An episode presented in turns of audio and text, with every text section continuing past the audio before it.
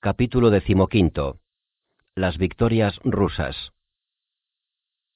Regresemos, lector, a la lucha en Rusia, que superó ampliamente en magnitud a las operaciones que han aparecido hasta ahora en mi relato, y que constituyó, desde luego, la base sobre la que los ejércitos británicos y estadounidenses se habían acercado al momento culminante de la guerra.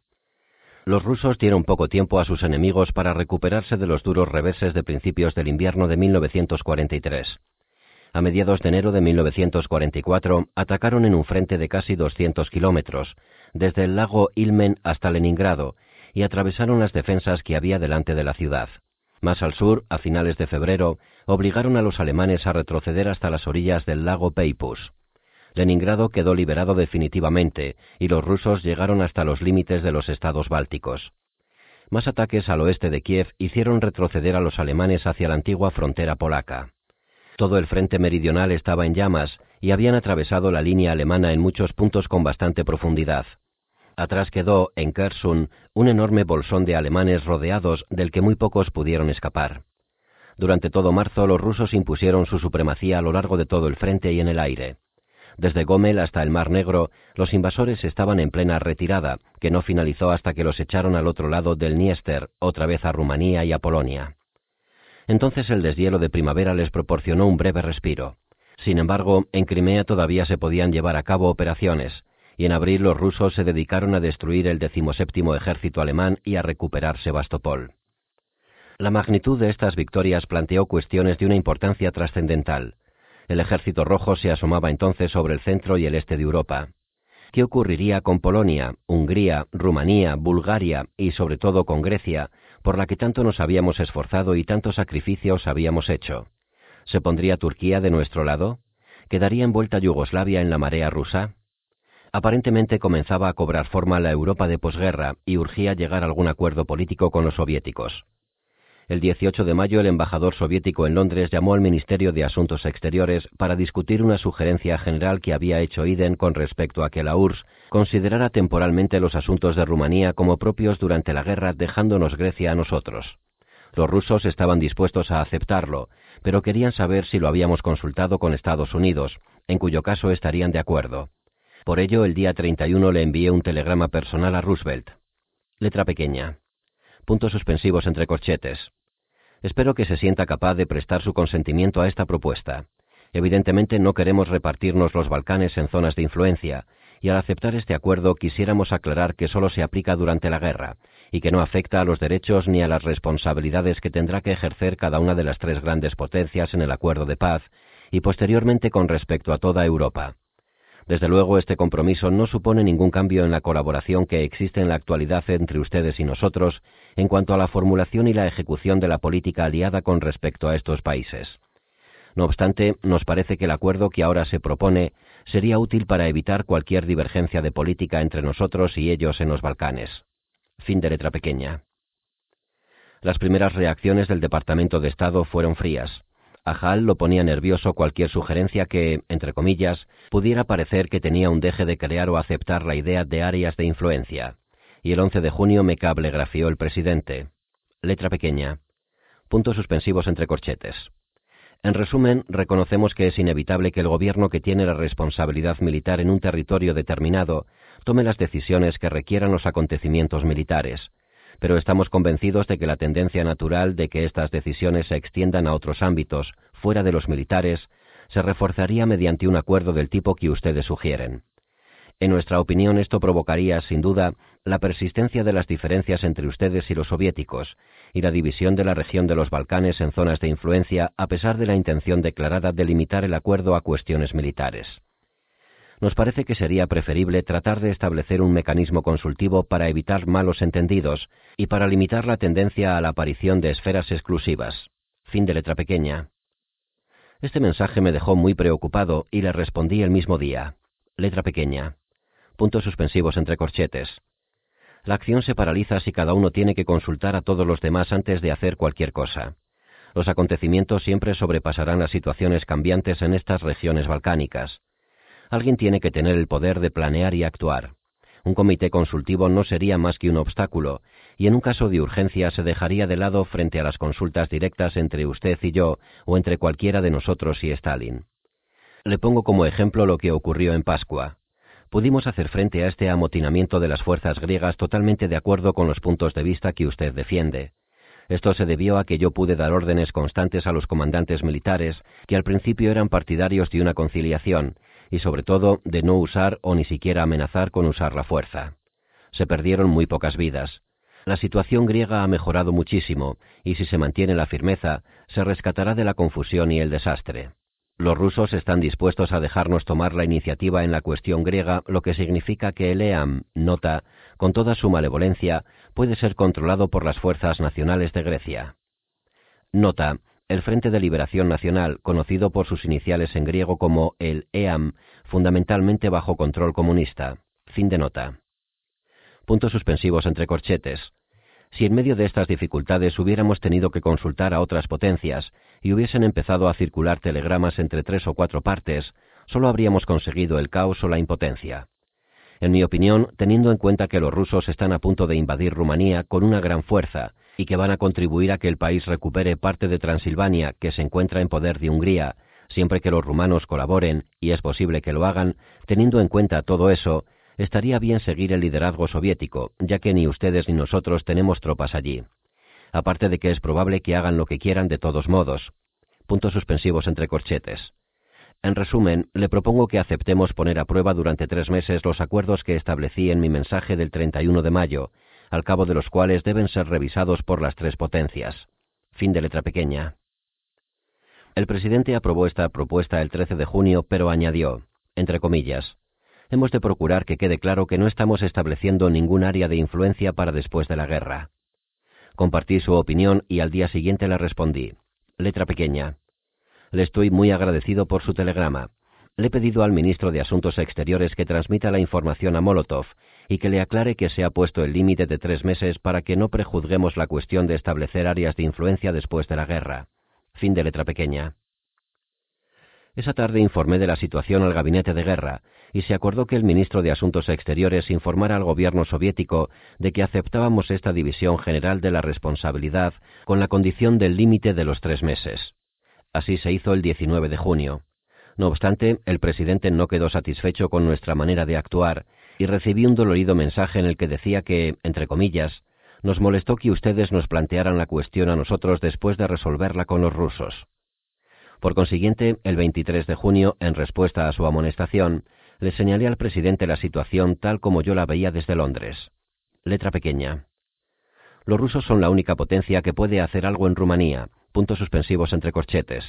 Por otra parte, la carga de los griegos recae casi exclusivamente sobre nosotros, y así ha sido puesto que hemos perdido 40.000 hombres en un vano intento por ayudarlos en 1941. Asimismo, ustedes nos han dejado hacer el juego en Turquía, pero siempre los hemos consultado en cuestiones de política, y creo que hemos estado de acuerdo en la línea a seguir.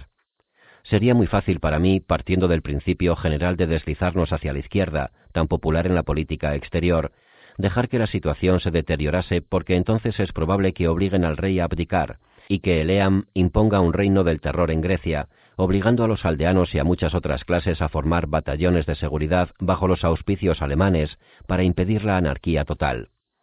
La única forma que tengo de impedirlo es convencer a los rusos de que dejen de potenciar al EAM y de empujarlo hacia adelante con toda su fuerza. Por consiguiente, propuse a los rusos un acuerdo temporal para una mejor conducción de la guerra. No era más que una propuesta y teníamos que dirigírsela a usted para que la aprobara. También he intervenido para tratar de reunir las fuerzas de Tito con las que hay en Serbia y con todas las que apoyan al gobierno monárquico yugoslavo, que ambos hemos reconocido. Le hemos informado de todos los pasos y de cómo llevamos esta pesada carga que, de momento, nos corresponde a nosotros en su mayor parte. Una vez más, nada sería más fácil que arrojar a los lobos al rey y al gobierno monárquico yugoslavo y dejar que estalle una guerra civil en Yugoslavia para gran satisfacción de los alemanes. Estoy luchando por poner orden en el caos en ambos casos y por concentrar todos los esfuerzos contra el enemigo común. Le mantengo informado constantemente y espero contar con su confianza y con su ayuda dentro de las esferas de acción en las que nos han cedido la iniciativa. Fin de letra pequeña. La respuesta de Roosevelt resolvió este desacuerdo entre amigos. Se abren comillas. Parece que los dos hemos emprendido sin darnos cuenta una acción unilateral en un sentido que, según coincidimos ambos ahora, ha sido conveniente por el momento. Es fundamental que siempre estemos de acuerdo en cuestiones que incidan sobre nuestro esfuerzo bélico como aliados. Se cierran comillas. Entre comillas. Puede estar seguro, le respondí, de que siempre buscaré su consentimiento en todos los asuntos, antes, durante y después. No obstante, las dificultades prosiguieron a nivel gubernamental. En cuanto Stalin se dio cuenta de que los estadounidenses tenían dudas, insistió en consultarlos directamente, y al final no pudimos llegar a ningún acuerdo definitivo sobre la división de responsabilidades en la península de los Balcanes. A principios de agosto, los rusos despacharon desde Italia, mediante un subterfugio, una misión al Elas, el ala militar de Leam, en el norte de Grecia. Ante el rechazo oficial estadounidense y ante este ejemplo de mala fe por parte de los soviéticos, dejamos de lado nuestros esfuerzos por alcanzar un gran acuerdo hasta que me reuní con Stalin en Moscú 2 meses después. Pero para entonces habían ocurrido muchas cosas en el frente oriental.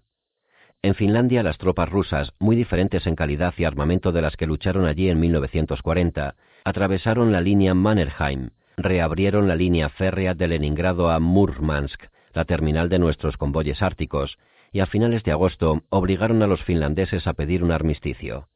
Su ataque principal al frente alemán comenzó el 23 de junio.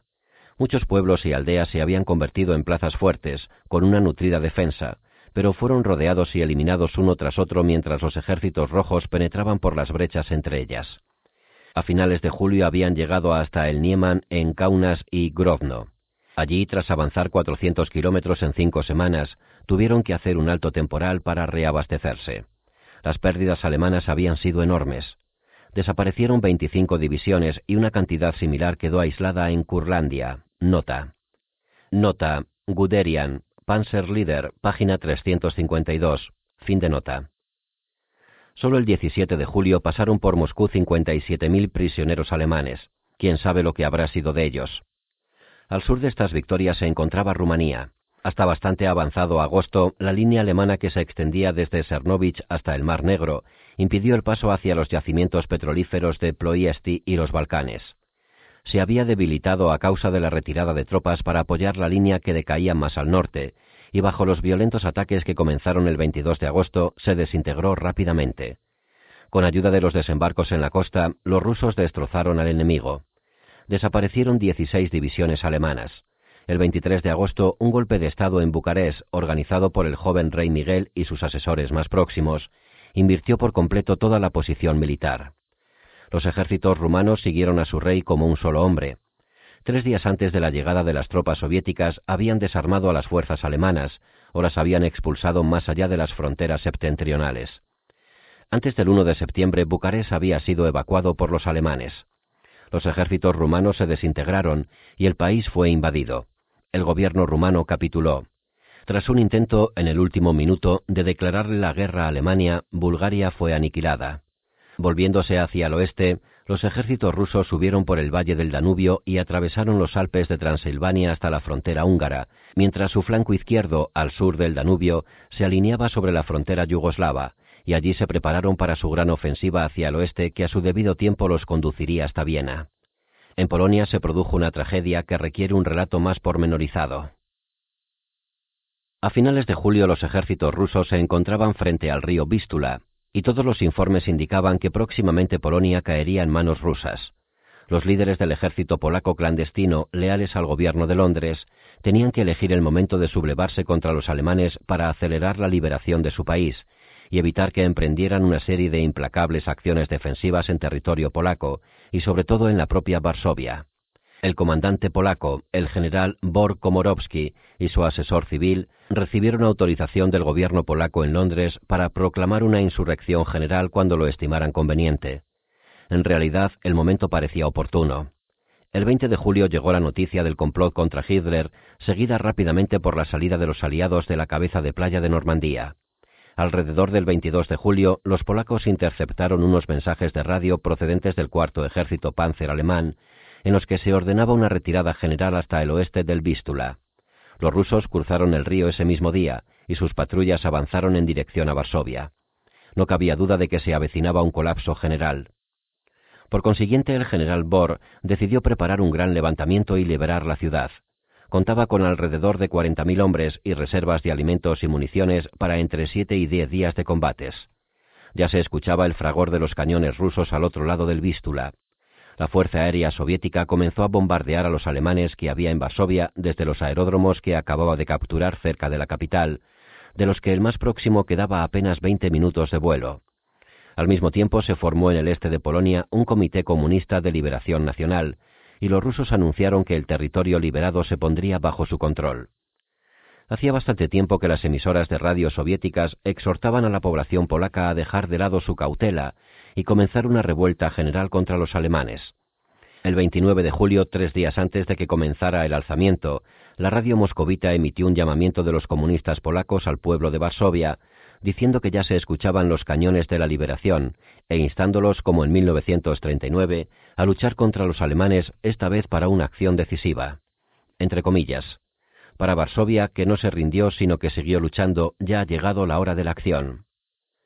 Después de señalar que el plan alemán de establecer puntos de defensa traería como consecuencia la paulatina destrucción de la ciudad, la transmisión acababa recordando a los habitantes que, se abren comillas, todo lo que no se salva haciendo un esfuerzo se pierde, y que, mediante la lucha activa y directa en las calles, las casas, etc., de Varsovia, se acelerará el momento de la liberación definitiva y se salvarán las vidas de nuestros hermanos. Se cierran comillas.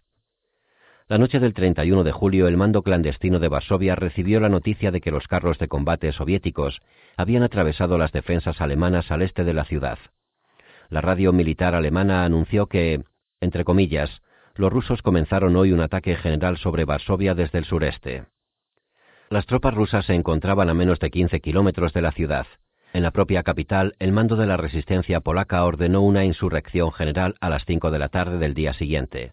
El propio general Bor describe lo ocurrido. Letra pequeña. Exactamente a las 5, miles de ventanas fulguraron cuando las abrieron de golpe. Desde todas partes cayó una lluvia de balas sobre los alemanes que pasaban, que acribillaron sus edificios y las formaciones que desfilaban. En un abrir y cerrar de ojos, los civiles que quedaban desaparecieron de las calles. De las entradas de las calles salieron nuestros hombres en tropel y se lanzaron al ataque. En 15 minutos, toda una ciudad de 1 millón de habitantes se vio sumida en la lucha. Se interrumpió todo tipo de tráfico. Varsovia dejó de existir como un gran centro de comunicaciones en el que convergían las carreteras procedentes del norte, el sur, el este y el oeste, próxima a la retaguardia del frente alemán. La batalla por la ciudad había comenzado. Fin de letra pequeña. La noticia llegó a Londres al día siguiente y nos quedamos preocupados esperando más información, pero la radio soviética no decía nada y cesó la actividad aérea rusa. El 4 de agosto los alemanes comenzaron a atacar desde los focos de resistencia que mantenían en toda la ciudad y en las afueras. El gobierno polaco en Londres nos habló de la desesperante urgencia de enviar provisiones por aire. Los insurgentes se encontraban con la oposición de 5 divisiones alemanas concentradas a toda prisa. También enviaron a la división Hermann Göring desde Italia y poco después llegaron otras 2 divisiones de la SS. Por ello telegrafié a Stalin. Letra pequeña. Ante la solicitud urgente del ejército polaco clandestino vamos a arrojar, si las condiciones meteorológicas lo permiten, alrededor de 60 toneladas de equipo y municiones en el barrio suroeste de Varsovia, donde nos dicen que luchan ferozmente los polacos que se han alzado contra los alemanes. Dicen también que solicitan la ayuda de Rusia, que parece que está muy cerca. Los ataca 1,5 divisiones alemana. Esto puede ser de ayuda para su operación. Fin de letra pequeña. La respuesta fue rápida y desalentadora. Letra pequeña. He recibido su mensaje acerca de Varsovia. Creo que la información que le han transmitido los polacos es muy exagerada y no inspira confianza. Se podría llegar a esa conclusión por el hecho de que los emigrantes polacos ya han dicho que prácticamente han capturado Vilna con unas cuantas unidades dispersas del Ejército Nacional, e incluso lo han anunciado por radio. Pero evidentemente eso no se corresponde con la realidad en modo alguno. El Ejército Nacional polaco está compuesto por unos cuantos destacamentos, que ellos incorrectamente denominan divisiones. No disponen de artillería ni de aviones ni de carros de combate. No creo que estos destacamentos sean capaces de capturar Varsovia cuando los alemanes cuentan con 4 divisiones de carros de combate para defender la ciudad, entre ellas la división Hermann Göring. Fin de letra pequeña. Mientras tanto continuaba la batalla calle por calle con los carros Tigre alemanes. El 9 de agosto los alemanes habían introducido una cuña que atravesaba toda la ciudad hasta el Vístula y dividía los distritos que estaban en poder de los polacos en sectores aislados. La Fuerza Aérea Británica, con tripulantes polacos, británicos y de los dominios, realizó valientes intentos de acudir en auxilio de Varsovia desde las bases italianas, que resultaron desesperados e inadecuados al mismo tiempo. Aparecieron 2 aviones la noche del 4 de agosto y 3 4 noches después.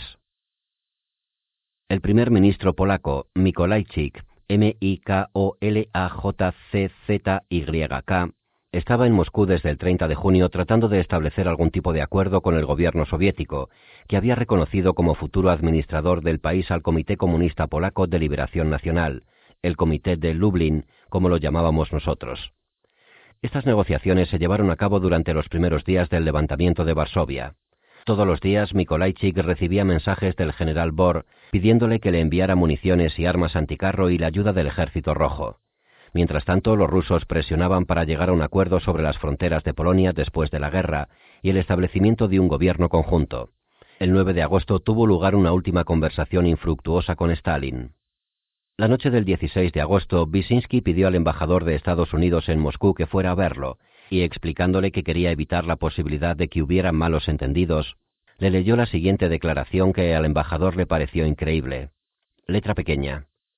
El gobierno soviético evidentemente no puede oponer reparos a que los ingleses o los estadounidenses arrojen armas en la zona de Varsovia, puesto que ese es un asunto que les concierne a ellos, pero está totalmente en contra de que los aviones estadounidenses o británicos, después de arrojar armas en la región de Varsovia, aterricen en territorio soviético porque el gobierno soviético no quiere verse implicado ni directa ni indirectamente en la aventura de Varsovia. Fin de letra pequeña. Ese mismo día recibí el siguiente mensaje de Stalin expresándolo con mayor suavidad. Letra pequeña. Después de la conversación con Mikolajczyk, di órdenes para que el mando del Ejército Rojo arrojase armas de forma intensiva en el sector de Varsovia. También se arrojó a un oficial paracaidista de enlace que, según el informe del comando, no alcanzó su objetivo ya que lo mataron los alemanes. Asimismo, después de familiarizarme más con el asunto de Varsovia, estoy convencido de que esta acción representa una aventura temeraria y terrible que le está costando grandes sacrificios a la población. Esto no habría sido así si se hubiese informado al mando soviético antes del comienzo de la acción de Varsovia y si los polacos se hubiesen mantenido en contacto con nosotros. En la situación actual, el mando soviético ha llegado a la conclusión de que debe disociarse de la aventura de Varsovia, ya que no puede asumir la responsabilidad directa ni indirecta por esta acción. Fin de letra pequeña. Según la versión de Mikolajczyk, el primer párrafo de este telegrama es totalmente falso. 2 oficiales llegaron a Varsovia sanos y salvos, y allí los recibió el mando polaco. También estuvo allí unos días un coronel soviético que envió mensajes a Moscú a través de Londres, exhortando a apoyar a los insurgentes. 4 días después, Roosevelt y yo enviamos a Stalin la siguiente petición conjunta redactada por el presidente. Letra pequeña. Nos preocupa la opinión mundial si de hecho se abandona a los antinazis que están en Varsovia. Nos parece que entre los 3 deberíamos hacer todo lo posible por salvar la mayor cantidad de estos patriotas que podamos. Esperamos que lance de inmediato suministros y municiones para los polacos patriotas de Varsovia o que acepte colaborar con nuestros aviones para hacerlo rápidamente. Esperamos que lo apruebe. El elemento tiempo tiene suma importancia. Fin de letra pequeña. Esta fue la respuesta que obtuvimos. Letra pequeña. He recibido el mensaje que me enviaron usted y Roosevelt con respecto a Varsovia y quiero manifestar mis opiniones. Tarde o temprano todo el mundo conocerá la verdad acerca del grupo de criminales que se ha embarcado en la aventura de Varsovia para apoderarse del poder. Esta gente ha aprovechado la buena fe de los habitantes de la ciudad y ha arrojado a muchas personas prácticamente desarmadas contra los cañones, los carros y los aviones alemanes. Se ha producido una situación en la que cada día que pasa, en lugar de servirles a los polacos para liberar Varsovia, les sirven a los hitlerianos, que matan a tiros sin piedad a los habitantes de Varsovia. Desde el punto de vista militar, la situación que se ha producido al centrar la atención de los alemanes cada vez más en Varsovia es tan inútil para el Ejército Rojo como para los polacos. Mientras tanto, las tropas soviéticas, que recientemente se han encontrado con nuevos y notables esfuerzos por parte de los alemanes por pasar al contraataque, están haciendo todo lo posible para aniquilar estos contraataques de los hitlerianos y para iniciar un nuevo ataque a gran escala en la región de Varsovia. No cabe duda de que el Ejército Rojo no escatima esfuerzos para derrotar a los alemanes en torno a Varsovia y para liberar a la ciudad para los polacos. Esta será la ayuda mejor y más eficaz para los polacos que están en contra de los nazis. Fin de letra pequeña. Mientras tanto, la agonía de Varsovia había alcanzado el punto culminante. Se abren comillas. Durante la noche pasada, el 11 de agosto, cablegrafió un testigo presencial, las fuerzas blindadas alemanas realizaron decididos esfuerzos para liberar algunos de los focos de resistencia que tienen en la ciudad. No es tarea fácil porque en todas las esquinas hay inmensas barricadas, construidas en su mayor parte con los bloques de hormigón arrancados de las calles justamente para eso. En la mayoría de los casos los intentos fracasaron, de modo que la tripulación de los carros de combate dio rienda suelta a su desilusión, disparando contra varias casas y bombardeando otras desde lejos. En muchos casos también prendieron fuego a los muertos que cubren las calles en muchos lugares. Puntos suspensivos entre corchetes. Cuando los alemanes transportaban suministros con los carros de combate a una de sus posiciones, llevaban delante a 500 mujeres y niños para evitar que las tropas polacas los atacaran. Mataron o hirieron a muchos de ellos. Nos consta que emprendieron acciones del mismo tipo en muchas otras partes de la ciudad. Los muertos se entierran en patios y plazas. En lo que respecta a los alimentos, la situación se deteriora cada vez más, aunque todavía no pasamos hambre. Hoy, 15 de agosto, ya no queda nada de agua en las tuberías. La extraen de los pocos pozos que tienen y aprovechan la que hay en las casas. Hay disparos en todos los barrios de la ciudad y numerosos incendios. El hecho de que se lanzaran provisiones ha aumentado la moral. Todo el mundo quiere luchar y seguirá luchando, pero la incertidumbre sobre si esto acabará pronto es deprimente. Puntos suspensivos entre corchetes, se cierran comillas. No solo se luchaba sobre la superficie, sino también debajo de ella, literalmente. El único medio de comunicación entre los distintos sectores que estaban en manos de los polacos era a través de las alcantarillas. Los alemanes arrojaban granadas de mano y bombas de gas por las tapas de registro. Algunas veces se libraban batallas en medio de una oscuridad total entre hombres hundidos en excrementos hasta la cintura, que luchaban mano a mano, a veces con cuchillos o ahogando a sus adversarios en el lodo. Sobre la superficie, la artillería y los aviones de combate alemanes incendiaban amplias zonas de la ciudad. Yo esperaba que los estadounidenses nos apoyaran con alguna acción drástica, pero Roosevelt se oponía. El 1 de septiembre recibí a Mikolajczyk a su regreso de Moscú con poco consuelo que ofrecerle. Me dijo que estaba dispuesto a proponerle al Comité de Lublin un acuerdo político ofreciéndoles 14 escaños en un gobierno conjunto. Los representantes de la resistencia polaca debatieron estas propuestas en la propia Varsovia bajo el fuego y la sugerencia fue aceptada de forma unánime. La mayoría de los que participaron en estas decisiones fueron juzgados un año después por traición ante un tribunal soviético en Moscú. Cuando se reunió el gabinete, la noche del 4 de septiembre, el asunto me parecía tan importante que aunque tenía un poco de fiebre me levanté de la cama para ir a nuestra sala subterránea. Nos habíamos reunido en numerosas situaciones desagradables, pero no recuerdo ninguna ocasión en la que todos nuestros miembros, tanto los conservadores como los laboristas como los liberales, estuvieran tan furiosos. Me habría gustado poder decirles, entre comillas, enviamos nuestros aviones para que aterricen en su territorio después de entregar provisiones en Varsovia. Si no los tratan como es debido, dejaremos de enviarles convoyes desde este preciso instante. Pero quien lea estas páginas años después, debe saber que todo el mundo siempre tiene que tener en cuenta la suerte de los millones de personas que luchan en una batalla mundial, y que a veces hay que someterse a la causa común, por terrible o humillante que parezca. Por consiguiente, no propuse este paso drástico. Podría haber sido eficaz, porque en el Kremlin tratábamos con hombres que se regían por cálculos en lugar de emociones. No tenían intención de dejar que el espíritu de Polonia volviera a alzarse en Varsovia. Sus planes se basaban en el Comité de Lublin. Esa era la única Polonia que les importaba. Es posible que la interrupción de los convoyes en este momento decisivo de su gran avance hubiera sido tan importante para ellos como para las personas corrientes tener en cuenta conceptos tales como el honor, la humanidad y la buena fe. El gabinete de guerra, como colectivo, envió a Stalin el siguiente telegrama. Era lo mejor que nos pareció prudente hacer. Letra pequeña. El gabinete de guerra hace saber al gobierno soviético que la opinión pública de este país está profundamente conmovida por los acontecimientos de Varsovia y por el terrible sufrimiento de los polacos que viven allí. Dejando aparte si los comienzos del alzamiento estuvieron bien o mal, no se puede hacer responsables a los habitantes de la decisión que se tomó. Nuestro pueblo no puede comprender por qué no se ha enviado desde el exterior ninguna ayuda material para los polacos de Varsovia. El hecho de que no se pueda enviar esta ayuda porque su gobierno se niega a permitir el aterrizaje de aviones estadounidenses en los aeródromos que se encuentran en poder de los rusos se está haciendo público. Si además de todo esto resulta que los polacos de Varsovia van a ser aplastados por los alemanes, como nos dicen que ocurrirá dentro de 2 o 3 días, la conmoción de la opinión pública será incalculable. Puntos suspensivos entre corchetes. por consideración al mariscal Stalin y a los pueblos soviéticos, con los que esperamos poder colaborar en el futuro, el gabinete de guerra me ha pedido que haga un nuevo llamamiento al gobierno soviético para que brinde la ayuda que pueda, y sobre todo, para que dé facilidades a los aviones estadounidenses para que aterricen en sus aeródromos con este fin. Fin de letra pequeña. El 10 de septiembre, cuando los polacos ya llevaban 6 semanas de tormento, el Kremlin pareció cambiar de táctica. Esa tarde los proyectiles de la artillería soviética comenzaron a caer sobre las afueras del este de Varsovia y volvieron a aparecer aviones soviéticos sobre la ciudad. Las fuerzas comunistas polacas, siguiendo órdenes de los soviéticos, llegaron hasta la periferia de la capital.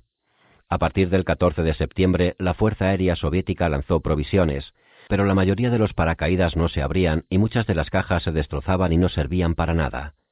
Al día siguiente los rusos ocuparon el barrio de Praga, pero no siguieron más allá. Querían que los polacos no comunistas quedaran totalmente destruidos, pero al mismo tiempo mantener viva la idea de que iban a rescatarlos. Mientras tanto, casa por casa, los alemanes siguieron liquidando los centros de resistencia polacos en toda la ciudad. La población sufrió un terrible destino.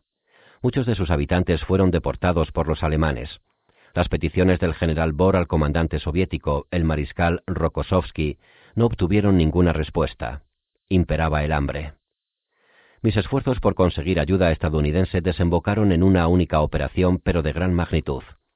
El 18 de septiembre volaron sobre la capital 104 bombarderos pesados arrojando provisiones, pero era demasiado tarde. El 2 de octubre por la noche vino Mikolajczyk para decirme que las fuerzas polacas en Varsovia estaban a punto de rendirse a los alemanes. Captaron en Londres una de las últimas emisiones desde la heroica ciudad. Letra pequeña. Esta es la cruda verdad. Nos han tratado peor que a los satélites de Hitler, peor que a Italia, Rumanía, Finlandia. Que juzgue Dios, que es justo, la tremenda injusticia que sufrió la nación polaca y que castigue a todos los culpables. Sus héroes son los soldados cuyas únicas armas contra los carros de combate, los aviones y los cañones fueron sus revólveres y las botellas llenas de gasolina. Sus héroes son las mujeres que atendieron a los heridos y llevaron mensajes bajo el fuego, que cocinaron en sótanos bombardeados y en ruinas para alimentar a niños y adultos, y que aliviaron y confortaron a los moribundos. Sus héroes son los niños que siguieron jugando calladamente entre las ruinas humeantes. Este es el pueblo de Varsovia. Inmortal es la nación que puede lograr un heroísmo tan universal, porque los que han muerto han vencido y los que viven seguirán luchando, seguirán venciendo y dando testimonio una vez más de que Polonia vive cuando los polacos viven. Fin de letra pequeña. Estas palabras son indelebles. La lucha en Varsovia había durado más de 60 días. De los 40.000 hombres y mujeres del ejército polaco clandestino murieron alrededor de 15.000. De una población de 1 millón de personas hubo casi 200.000 bajas. Suprimir la revuelta le costó al ejército alemán 10.000 muertos, 7.000 desaparecidos y 9.000 heridos. Las proporciones indican que la lucha se libró cuerpo a cuerpo. Cuando los rusos entraron en la ciudad 3 meses después, no encontraron casi nada más que calles destrozadas y muertos insepultos. Así liberaron Polonia, donde gobiernan actualmente. Pero aquí no puede acabar la historia.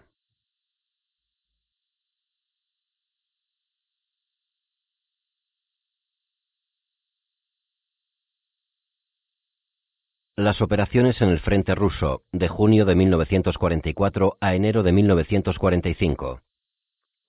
Nota de grabación. Este apartado presenta el mapa del este de Europa. Al norte, Suecia, el mar Báltico y Finlandia. Al este, el oeste de la URSS. Al sur, el Mar Negro, Bulgaria y Yugoslavia. Y al oeste, Alemania y Austria. El mapa describe el frente ruso, junio de 1944. Los grandes ataques rusos, el frente aproximado 1 de febrero de 1945, las guarniciones alemanas rodeadas febrero de 1945 y las fronteras en 1939. Fin de nota de grabación. El frente ruso, junio de 1944, describe una línea con varias curvas de norte a sur. Comienza en el lago Onega, pasa, entre otras poblaciones, por Leningrado, Pskov, Mogilev, cruza el río Dnieper y se adentra en Polonia hasta Stanislav en el sur. Desde aquí gira hacia el este para llegar a Odessa en el Mar Negro. Los grandes ataques rusos parten a lo largo de esta línea hacia el oeste. Entran en Estonia, Letonia, Lituania, Prusia Oriental, Polonia, el este de Checoslovaquia, Hungría, Rumanía y Yugoslavia. Ya desde Polonia cruzan la frontera de Alemania. El frente aproximado 1 de febrero de 1945 parte del mar Báltico en las inmediaciones de Danzig y se dirige hacia el sur por el oeste de la frontera alemana, cruza Checoslovaquia, Hungría y termina en Yugoslavia al oeste de Belgrado. Guarniciones alemanas rodeadas febrero de 1945. En el norte, en las poblaciones costeras de Königsberg y Danzig. En las inmediaciones de la frontera alemana, en las poblaciones de Sanidemul y Posen. Y ya en el sur, Budapest, en Hungría. Fin de mapa. Capítulo 16. Birmania. Alcemos ahora el telón para ver una escena totalmente diferente en el sureste asiático. Durante más de 18 meses los japoneses habían dominado un amplio arco defensivo que abarcaba sus primeras conquistas y que se extendía desde las montañas cubiertas por la jungla del norte y el oeste de Birmania, donde nuestras tropas británicas e indias trataban combate con ellos cuerpo a cuerpo, atravesando el mar hasta las Andamán y las inmensas colonias holandesas de Sumatra y Java, y desde allí en una curva hacia el este siguiendo la hilera de islas menores hasta Nueva Guinea. Los estadounidenses habían establecido una fuerza de bombarderos en China que estaban llevando a cabo un buen trabajo contra las rutas marítimas del enemigo entre el continente y las Filipinas. Querían ampliar este esfuerzo estableciendo una base para aviones de largo alcance en China para atacar al propio Japón. La carretera de Birmania estaba cortada, de modo que todos los suministros para ellos y para los ejércitos chinos se tenían que transportar en avión sobrevolando los picos meridionales del Himalaya, que ellos llamaban el Montículo. Era un trabajo tremendo. Puesto que los estadounidenses deseaban ayudar a China, no solo mediante un transporte aéreo cada vez mayor, sino también por tierra, hicieron grandes peticiones a Gran Bretaña y al Imperio Indio. Como si se tratase de una cuestión de la máxima urgencia e importancia, insistieron en construir una carretera desde el extremo que ya existía en Ledo, a través de 800 kilómetros de junglas y montañas, hasta entrar en territorio chino. Solo había una vía férrea de 1 metro de ancho y una sola línea entre Assam y Ledo, ya que se utilizaba de forma permanente para muchas otras cosas, incluido el aprovisionamiento de las tropas que defendían las posiciones fronterizas. Pero a fin de construir la carretera hacia China, los estadounidenses querían que reconquistáramos el norte de Birmania en primer lugar y de inmediato. Claro que preferíamos mantener a China en la guerra y a las fuerzas aéreas actuando desde su territorio, pero hacía falta cierto sentido de la proporción y estudiar alternativas. Me producía un intenso desagrado la perspectiva de emprender una campaña a gran escala en el norte de Birmania. No se podía elegir peor lugar para luchar contra los japoneses. Construir una carretera desde Ledo hacia China también era una tarea inmensa y laboriosa, y era poco probable que estuviera concluida antes de que dejara de hacer falta. Pero aunque se acabara a tiempo para reabastecer a los ejércitos chinos mientras todavía seguían combatiendo, no modificaría demasiado su capacidad de combate. Además, la necesidad de reforzar las bases aéreas estadounidenses en China se reduciría también, en nuestra opinión, a medida que los avances aliados en el Pacífico y desde Australia nos proporcionaran aeródromos más próximos a Japón. Por ello considerábamos que no valía la pena destinar tantos recursos humanos ni material a ninguna de ambas cosas. Pero no logramos nunca alejar a los estadounidenses de su objetivo. Tienen una idiosincrasia nacional que hace que cuanto mayor sea la idea, más empeño y obstinación ponen en llevarla a cabo. Una característica admirable siempre que la idea sea buena. Evidentemente nosotros queríamos reconquistar Birmania, pero no queríamos hacerlo mediante avances terrestres a partir de vías de comunicaciones exiguas y a través del terreno de combate más difícil que uno se pueda imaginar. El sur de Birmania, con el puerto de Rangún, era mucho más valioso que el norte, pero todo quedaba lejos de Japón. Yo quería, en cambio, contener a los japoneses en Birmania y penetrar a través del gran arco de islas que constituían el borde exterior de las colonias neerlandesas de Indonesia. De este modo, el Frente Imperial Indio-Británico avanzaría a través del Golfo de Bengala para establecer un estrecho contacto con el enemigo, utilizando su potencial anfibio en cada etapa. Pero continuó esta divergencia de opinión, aunque defendida con toda honestidad y discutida con total franqueza, y con decisiones que se cumplieron fielmente. Hay que tener en cuenta estas circunstancias permanentes en lo que respecta a la geografía, los recursos limitados y las políticas enfrentadas para interpretar la historia de la campaña. Comenzó en diciembre de 1943, cuando el general Stilwell, con 2 divisiones chinas que había organizado y entrenado en la India, atravesó la divisoria de aguas desde Ledo para internarse en las junglas que estaban al pie de las principales cadenas montañosas. le hizo frente a la famosa 18ª División japonesa, pero siguió adelante sin parar, y a principios de enero había penetrado más de 60 kilómetros mientras los que construían la carretera se afanaban detrás. En el sur, un cuerpo británico comenzó a descender por la costa de Aracán, en el Golfo de Bengala, y al mismo tiempo, con la ayuda de los Spitfire recién llegados, conseguimos un nivel de superioridad aérea que poco después resultó inestimable. En febrero nuestro avance se interrumpió de repente. Los japoneses también tenían un plan. Desde noviembre habían incrementado su fuerza en Birmania, pasando de 5 divisiones a 8, y entonces se proponían invadir el este de la India e izar la bandera de la rebelión contra los británicos. El primer ataque fue una contraofensiva en el Arakan hacia el puerto de Chittagong, al que dirigíamos nuestras reservas y nuestra atención. Mientras mantenían a nuestra 5ª división en posición frontal a la costa, pasaron la mayor parte de una división a través de la jungla rodeando el flanco de la 7ª división, que se encontraba más hacia el interior. En pocos días estuvo rodeada, y el enemigo amenazaba con cortar la carretera de la costa detrás de la 5ª división. Realmente esperaban que ambas divisiones se retiraran, pero no habían tenido en cuenta un factor: el suministro por aire. La 7ª división se agrupó en perímetros, no cedió terreno y resolvió la situación luchando. Durante 2 semanas recibieron alimentos, agua y municiones caídos desde el cielo como el maná. El enemigo no contaba con un servicio semejante. Solo tenían provisiones para 10 días y la obstinación de la 7ª división impidió que les llegaran más. Al no poder vencer a nuestras tropas de avanzadilla y presionados desde el norte por una división que trajimos de la reserva, se dividieron en grupos pequeños para regresar a la jungla dejando atrás 5.000 muertos. Así acabó la leyenda de que los japoneses eran invencibles en la jungla. Pero esto no fue todo. Ese mismo mes de febrero de 1944 hubo signos evidentes de que también atacarían nuestro frente central en Impal. Nosotros mismos nos preparábamos para avanzar hasta el río Chindwin y los ahora famosos Chindits, nota, estaban dispuestos para lanzar un golpe osado contra las líneas de suministro del enemigo y sus comunicaciones, en particular las de la división japonesa de la que Stilwell estaba muy cerca. Nota: Chindits es el nombre familiar que se daba a la fuerza de penetración de largo alcance de Wingate. Fin de nota. Aunque era evidente que los japoneses conseguirían atacar primero, se decidió que las brigadas de Wingate siguieran adelante con su misión. Una de sus brigadas ya había partido el 5 de febrero. Recorrieron más de 700 kilómetros de montaña y jungla, recibiendo suministros exclusivamente por aire. El 5 de marzo, con el apoyo de un comando aéreo estadounidense compuesto por 250 aparatos, comenzaron a incorporarse otras 2 brigadas de tropas británicas y gurkas. Después de concentrarse en el punto de reunión, emprendieron la marcha y cortaron la línea férrea al norte de Indau. Nota, véase el mapa de la página 917. Fin de nota. Nota de grabación: este mapa se ha reubicado a la página 921. Fin de nota de grabación. Wingate no vivió mucho tiempo para disfrutar de este primer éxito ni para cosechar sus frutos. El 24 de marzo, para gran disgusto mío, lo mataron en el aire. Con él se apagó una llama resplandeciente. El principal ataque del enemigo cayó, como lo esperábamos, sobre nuestro frente central. El 8 de marzo nos atacaron 3 divisiones japonesas. El general Skunz retiró su 4º cuerpo, también compuesto por 3 divisiones, a la meseta de Impal para luchar concentrados en un terreno de su propia elección.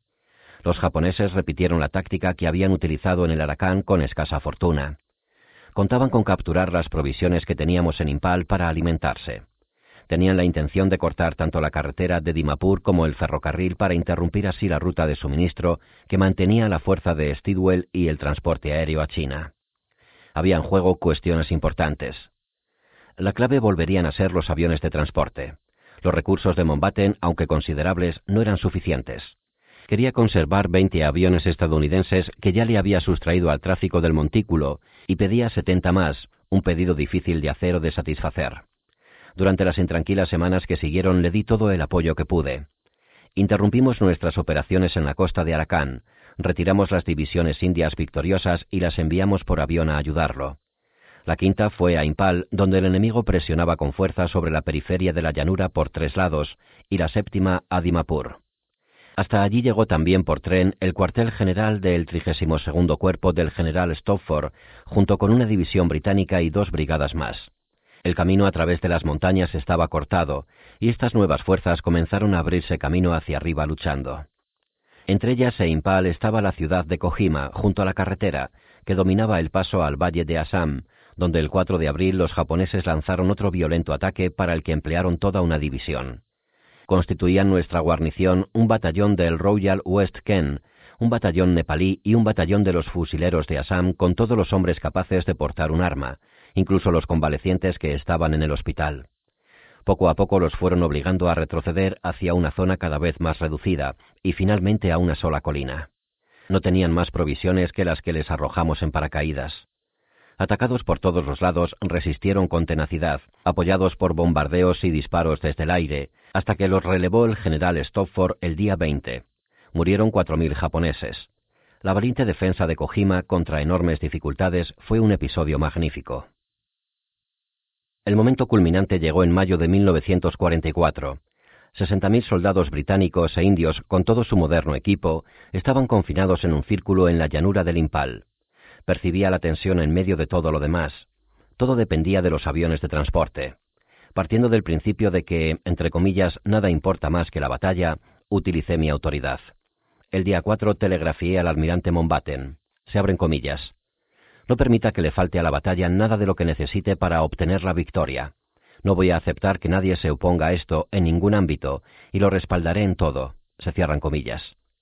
Al final, todas sus necesidades quedaron satisfechas, pero durante más de un mes la situación fue sumamente tensa. Pese al predominio de nuestra fuerza aérea, el monzón obstaculizaba el suministro aéreo, del que dependía nuestro éxito. Las 4 divisiones del cuarto cuerpo empujaban lentamente para salir de su encierro. A lo largo de la carretera de Kohima, la fuerza de relevo y la sitiada luchaban para poder acercarse entre sí. Era una carrera contra el tiempo. Observábamos su avance con gran tensión. El 22 de junio telegrafié a Mountbatten. Letra pequeña. Los jefes del Estado Mayor han manifestado su preocupación por la situación en Impal, sobre todo con respecto a las reservas de suministros y municiones. Está usted en todo su derecho de pedir todos los aviones necesarios para mantener la situación, ya sea que procedan del Montículo o de cualquier otro sitio. El Montículo se debe considerar la reserva actual a la que se puede recurrir cuando sea necesario. Puntos suspensivos entre corchetes. Si no hace sus pedidos a tiempo, invocándome si hace falta para que lo ayude desde aquí, no servirá de nada quejarse después si las cosas salen mal. Quiero que esté pendiente de esta misión, que me parece seria y decisiva al mismo tiempo. Mis mejores deseos. Fin de letra pequeña. La apoteosis se produjo mientras este mensaje estaba en camino. Cito su informe. Letra pequeña. En la tercera semana de junio la situación era crítica y parecía que, después de todos los esfuerzos de los 2 últimos meses, a principios de julio el cuarto cuerpo finalmente se quedaría sin reservas. Pero el 22 de junio, cuando todavía faltaba una semana y media, la segunda división británica y la quinta india se unieron en un punto situado 32 kilómetros al norte de Impal, y la carretera hacia la llanura quedó despejada. Ese mismo día comenzaron a entrar los convoyes. Fin de letra pequeña. Así acabó la invasión japonesa a la India. Sus pérdidas habían sido enormes. Se contaron más de 13.000 muertos en los campos de batalla, y teniendo en cuenta los que murieron por heridas, enfermedad o hambre, el total ascendió, según los cálculos de los japoneses, a 65.000 hombres. El monzón, que entonces se encontraba en su apogeo, en años anteriores había paralizado todas las operaciones en marcha, y sin duda el enemigo contaba con una pausa durante la que pudieran renovar y reconstruir sus fuerzas destrozadas, pero no tuvieron ese respiro. Emprendió la ofensiva el 14º Ejército Indio Británico bajo las órdenes eficaces y contundentes del general Slim. A lo largo de todos los caminos de montaña encontramos pruebas del desastre. Grandes cantidades de cañones, transportes y equipo abandonados. Miles de muertos o moribundos. El avance, que se calculaba en kilómetros por día, era muy lento. Pero nuestros hombres luchaban bajo la lluvia tropical, calados hasta los huesos de día y de noche. Los llamados caminos eran en su mayor parte pistas de tierra cuando hacía buen tiempo, pero entonces se convertían en auténticos lodazales a través de los cuales a menudo había que desplazar a pulso los cañones y los vehículos. Lo sorprendente no era la lentitud del avance, sino el hecho de que se avanzara. Mientras tanto, los Chindits habían recibido refuerzos, y 5 de sus brigadas avanzaban hacia el norte siguiendo la línea férrea desde Indau para impedir el paso de refuerzos y destruyendo depósitos a medida que avanzaban. A pesar de los estragos que causaron los japoneses, no retiraron nada del frente de Impal, salvo un batallón de la fuerza de Stilwell. Trajeron a Tailandia a su 53ª división y trataron de sofocar el problema a costa de más de 5.400 muertos, pero sin éxito. Stilwell siguió avanzando sin parar y capturó Midgina el 3 de agosto, con lo que proporcionó una escala para el transporte aéreo estadounidense hacia China. El tráfico del Montículo ya no tenía que hacer el vuelo directo, y a menudo peligroso, desde el norte de Assam pasando encima de las grandes montañas hasta Kunming. Continuaron los trabajos en la larga carretera desde el norte de Assam, destinada posteriormente a conectarse con la antigua carretera de Birmania a China, y se eliminó la presión sobre las vías de comunicación de retaguardia gracias al nuevo oleoducto de 1.200 kilómetros que se extendió desde Calcuta y que cubría una distancia superior a la del famoso oleoducto del desierto desde Irak hasta Haifa. En esta coyuntura yo celebraba una conferencia con el presidente en Quebec, y a pesar de estos éxitos, seguí insistiendo en que no era nada conveniente seguir combatiendo en la jungla por tiempo indeterminado. Yo quería lanzar un ataque anfibio a través del Golfo de Bengala sobre Rangún, en el extremo meridional de la parte continental del país. Si bajaba el 14º ejército desde el centro de Birmania, podíamos prepararlo todo para atacar Sumatra. Pero para todos estos proyectos hacían falta hombres y material, y ninguno de ellos abundaba en el sureste asiático. Solo podían proceder de Europa. Habría que utilizar las lanchas de desembarco del Mediterráneo o bien las de Overlord, y las tropas de Italia y de donde fuera, pero tendrían que partir enseguida. Ya estábamos en septiembre. Rangún está situado a 65 kilómetros hacia el interior de un tortuoso estuario, complicado por contracorrientes y bancos de fango. El monzón comienza a principios de mayo, por tanto tendríamos que atacar antes de abril de 1945 como máximo. ¿Era seguro comenzar a debilitar ya nuestra campaña en Europa? Los estadounidenses estaban de acuerdo con nosotros sobre el plan de Rangún, pero se desvanecieron las esperanzas optimistas, que yo no había compartido, de que Alemania se desplomaría antes de finales de año. Resultaba evidente que los alemanes seguirían resistiendo durante y después del invierno. Por consiguiente, Mountbatten recibió instrucciones, y no por primera vez, de hacer lo que pudiera con los medios a su alcance. Así seguimos avanzando poco a poco en el mayor combate terrestre con los japoneses que habíamos tenido hasta ese momento. La buena disciplina higiénica que aplicaban entonces todas nuestras unidades, el uso de un nuevo medicamento llamado mecaprina y la aplicación constante de DDT mantuvieron el índice de enfermedad a niveles admirablemente bajos. Los japoneses no eran versados en estas precauciones y murieron a centenares.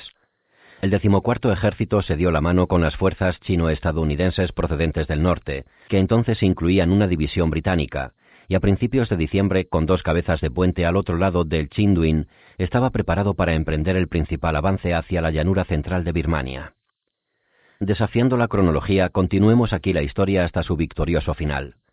Surgieron entonces graves problemas administrativos. Lejos, en el sureste de China, los japoneses habían comenzado a avanzar sobre Chongqing, la capital del Generalísimo, y Kunming, el lugar donde se entregaban los productos estadounidenses transportados por vía aérea. Los estadounidenses se tomaron la situación con seriedad. Les estaban invadiendo las bases de avanzadilla de su fuerza aérea. Las tropas de Chiang Kai-shek no prometían mucho, de modo que solicitaron dos de las divisiones chinas del norte de Birmania y también más escuadrones aéreos estadounidenses, en particular 3 escuadrones de transporte. Las noticias eran malas, pero no tuvimos más remedio que aceptar. Perder 2 buenas divisiones chinas no era un inconveniente tan grave como desprenderse de los escuadrones de transporte. El 14º ejército se encontraba 650 kilómetros más allá de su cabeza de línea, y el general Slim confiaba en el suministro aéreo para apoyar la endeble comunicación por carretera. Los escuadrones se tuvieron que marchar, y aunque fueron sustituidos más tarde, en su mayor parte de fuentes británicas, su ausencia provocó un grave retraso de la campaña.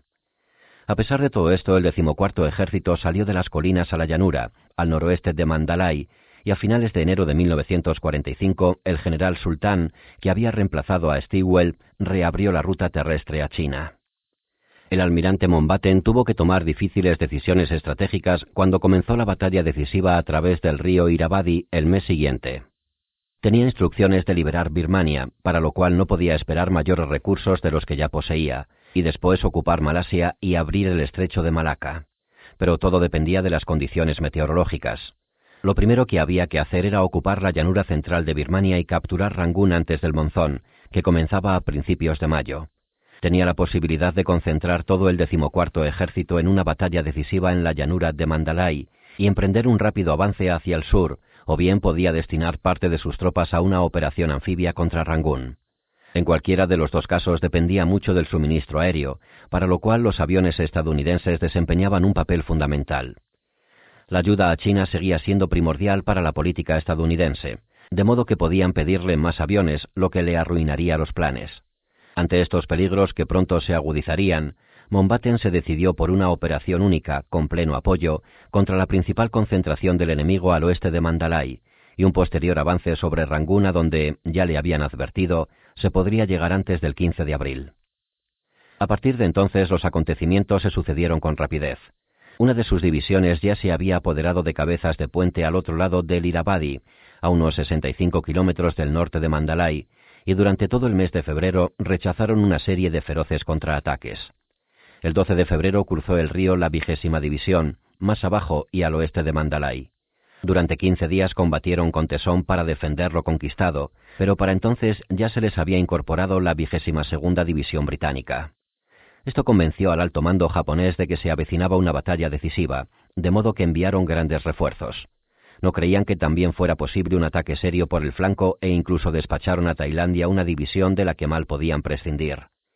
Sin embargo, este fue precisamente el golpe que tenía preparado el general Slim. El 13 de febrero, la 7ª División cruzó el Irrawaddy al sur de Pakokku y estableció una cabeza de puente. El enemigo pensó que estaban tratando de distraerlos, pero pronto averiguaron la verdad. El día 21, dos brigadas motorizadas de la 17ª División y una brigada de carros de combate salieron de la cabeza de puente y llegaron a Meiktila el día 28. Allí se encontraba el gran centro administrativo del principal frente japonés, un punto clave para sus comunicaciones y el centro de varios aeródromos. Estaba muy bien defendido, y el enemigo envió inmediatamente dos divisiones para apoyar a la guarnición, aunque se mantuvieron alejados hasta que llegaron nuestros refuerzos. Al cabo de una semana de implacables combates, la ciudad cayó en nuestro poder, y todos los intentos por recuperarla fueron repelidos. Los japoneses reconocen que perdieron 5.000 hombres y que sufrieron la misma cantidad de heridos en una batalla que su comandante en jefe describió posteriormente como el golpe maestro de la estrategia aliada. Más al noroeste, el general Sultán también estaba en marcha, y a mediados de marzo había llegado a la carretera que une Lazio con Mandalay. Pero entonces Chiang Kai-shek exigió que se detuvieran. No quería permitir que sus divisiones chinas siguieran adelante. Insistía en retirarlas y sugirió que el general Slim frenara su avance después de tomar Mandalay, que era precisamente lo que Mountbatten temía cuando elaboró sus planes, un mes antes, y mientras tanto los japoneses pudieron retirar dos de sus tres divisiones de este frente para enviarlas contra nuestro 14º ejército. Las batallas conjuntas de Mandalay y Meiktila se prolongaron durante marzo. Entraron en Mandalay el día 9. La colina de Mandalay, que sobresalía algo más de 200 metros del terreno que la rodeaba, fue tomada en 2 días, pero los japoneses resistieron con energía y las inmensas murallas del fuerte Dufferin resultaron impenetrables para los proyectiles corrientes. Finalmente se abrió una brecha con bombas de casi 1.000 kilos y el día 20 el enemigo huyó. Mientras tanto, el resto del 33º Cuerpo siguió luchando hasta Meiktila. Encontraron mucha oposición porque, a pesar de la intervención de la 17ª División detrás de su frente, el comandante en jefe japonés seguía sin dar la menor señal de retirarse, y los ejércitos eran bastante parejos. Pero a finales de mes el enemigo abandonó la lucha y comenzó a retroceder por la carretera principal en dirección a Tongo y Rangún y a través de las montañas hacia el este. Sin embargo, las batallas habían durado más de lo previsto. El general Sultán quedó detenido en la carretera de Lazio, y ya no había ninguna posibilidad de que el 14º ejército llegara a Rangún antes de mediados de abril. En realidad era bastante improbable que llegaran allí antes del monzón. Por consiguiente, Mountbatten decidió realizar un ataque anfibio contra la ciudad de todos modos, de una magnitud menor de la que esperábamos, y que incluso así no podría comenzar antes de la primera semana de mayo. Pero entonces podía ser demasiado tarde. No obstante, el general Slim estaba decidido no solo a llegar hasta Rangún, sino a tender una doble red por el sur de Birmania y atrapar dentro al enemigo.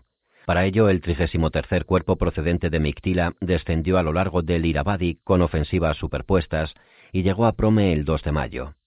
El 4º Cuerpo, vencedor en Impal y Mandalay, avanzó todavía con mayor rapidez a lo largo de la carretera y la línea férrea hacia el este. Una columna blindada y las brigadas mecanizadas de la 5ª y la 17ª División, saltando la una por encima de la otra, llegaron a Tongo el 22 de abril. El salto siguiente fue hasta Pegu, cuya captura cortaría el camino de salida más meridional del enemigo desde el sur de Birmania. Nuestras tropas de avanzadilla llegaron hasta allí el 29 de abril. Esa tarde cayó una lluvia torrencial que presagiaba un monzón prematuro. Las pistas de aterrizaje de vanguardia quedaron inutilizadas y los carros de combate y los vehículos no podían salir de las carreteras.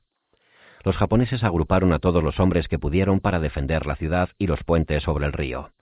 Finalmente, el 2 de mayo pudo pasar la 17ª División, y con la esperanza de llegar la primera a Rangún, se dispuso a recorrer los pocos kilómetros que faltaban. Pero el 2 de mayo también era el día D del ataque anfibio.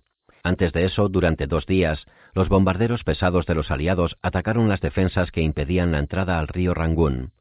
El 1 de mayo se arrojó sobre los defensores un batallón de paracaidistas, y el canal quedó abierto para dragar las minas.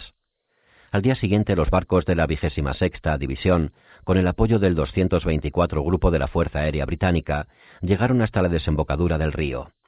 Un avión mosquito voló sobre Rangún sin ver rastros del enemigo y aterrizó en un aeródromo cercano. La tripulación entró a pie en la ciudad, donde lo recibieron gran cantidad de prisioneros de guerra nuestros. Creyendo que ya no había ninguna probabilidad de un ataque anfibio, la guarnición japonesa se había marchado unos días antes para defender Pegu. Esa tarde comenzó el monzón con toda su violencia, y Rangún cayó pocas horas antes. La fuerza anfibia subió enseguida hasta Pegu y después a Prome. Muchos miles de japoneses quedaron atrapados, y durante los 3 meses siguientes murieron gran cantidad de ellos cuando intentaban huir hacia el este. Así acabó una larga lucha en la que el 14º Ejército luchó con valor, superó todos los obstáculos y alcanzó lo que parecía imposible. Birmania, de julio de 1944 a enero de 1945. Nota de grabación. Este apartado presenta los avances aliados en Myanmar. Al oeste, la India y el Golfo de Bengala. Al este, China y Tailandia. Fin de nota de grabación. Los avances aliados se producen desde la frontera india y el norte del país hacia el interior por diferentes poblaciones, entre ellas Mandalay. Fin de mapa. Capítulo 17. La batalla del Golfo de Leyte. Leyte. La guerra contra Japón en el mar también había alcanzado el punto culminante.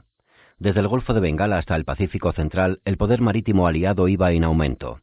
La organización y la producción de Estados Unidos iban a toda marcha y habían alcanzado unas proporciones increíbles.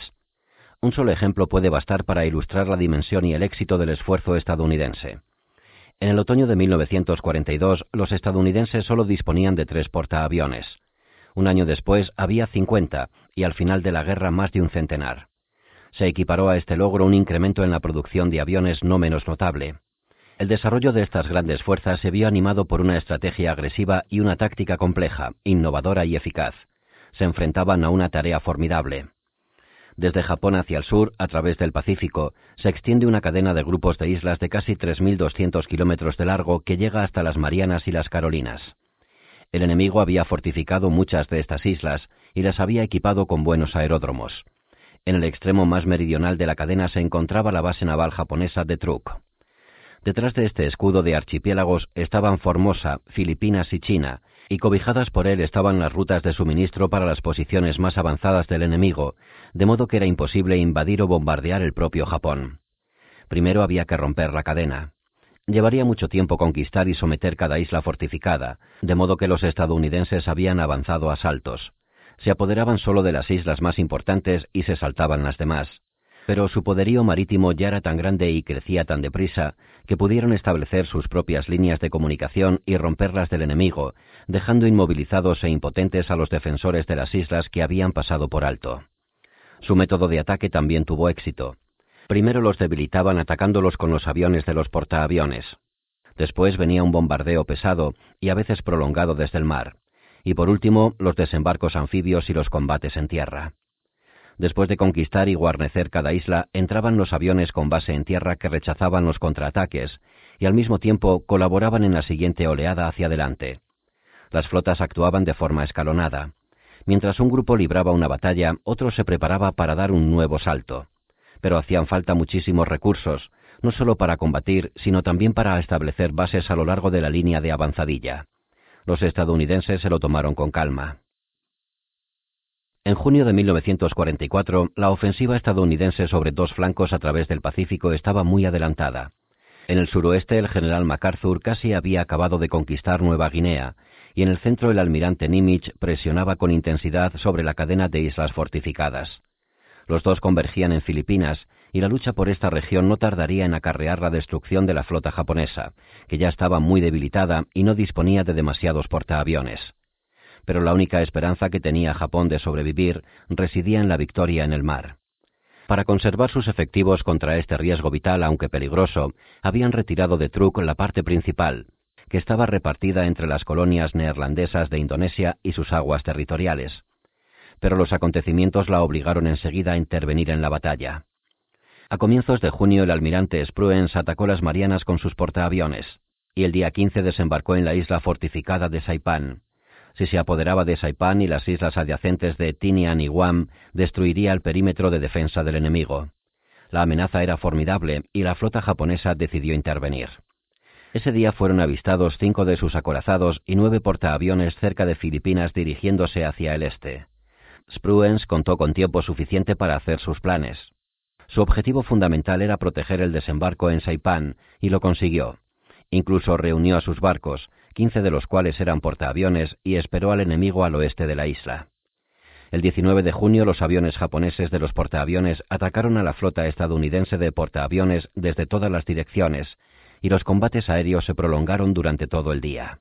Los estadounidenses casi no sufrieron daños, pero los escuadrones aéreos japoneses quedaron tan destrozados que sus portaaviones tuvieron que retirarse. Esa noche Spruance buscó en vano al enemigo que se había esfumado. A última hora de la tarde del 20 los encontró a unos 400 kilómetros de distancia. La aviación estadounidense atacó justo antes de la puesta del sol, hundió un portaaviones y averió otros 4, además de un acorazado y un crucero pesado. El día anterior los submarinos estadounidenses habían hundido otros 2 grandes portaaviones. Ya no era posible seguir atacando, y los restos de la flota enemiga lograron escapar, pero su partida decidió el destino de Saipán. Aunque la guarnición luchó mucho, continuaron los desembarcos, aumentó la concentración y el 9 de julio cesó toda resistencia organizada. Se conquistaron las islas vecinas de Guam y Tinian, y los primeros días de agosto los estadounidenses acabaron de apoderarse de las Islas Marianas. La caída de Saipán causó una conmoción enorme en el alto mando japonés y fue la causa indirecta de la destitución del gobierno del general Toyo. El enemigo tenía sobrados motivos para estar preocupado porque la fortaleza se encontraba a poco más de 2.000 kilómetros de Tokio. Antes creían que era inexpugnable y ahora había desaparecido. Las regiones defensivas del sur quedaron aisladas y los bombarderos pesados estadounidenses consiguieron una base de primera para atacar el propio Japón. Los submarinos estadounidenses llevaban mucho tiempo hundiendo buques mercantes japoneses a lo largo de la costa china, y ahora quedaba despejado el camino para que se sumaran al ataque otros buques de guerra. Si los estadounidenses seguían avanzando, se cortaría el suministro de petróleo y materias primas de Japón. La flota japonesa seguía siendo poderosa, pero no estaba bien equilibrada y le faltaban tantos destructores, portaaviones y tripulación aérea que ya no podía combatir con eficacia sin aviones con base en tierra. El combustible escaseaba, lo que no solo dificultaba el entrenamiento, sino que hacía que fuera imposible mantener los barcos concentrados en un lugar, de modo que a finales del verano la mayoría de los barcos y los cruceros pesados estaban fondeados cerca de Singapur y del suministro de petróleo de las colonias neerlandesas de Indonesia, mientras que los pocos portaaviones que quedaban permanecían en aguas territoriales donde sus nuevos grupos aéreos finalizaban su entrenamiento. La situación del ejército japonés no era mucho mejor. Aunque todavía eran fuertes en número de hombres, estos estaban desparramados por China y el sureste asiático, o languidecían en islas remotas fuera del alcance de todo apoyo.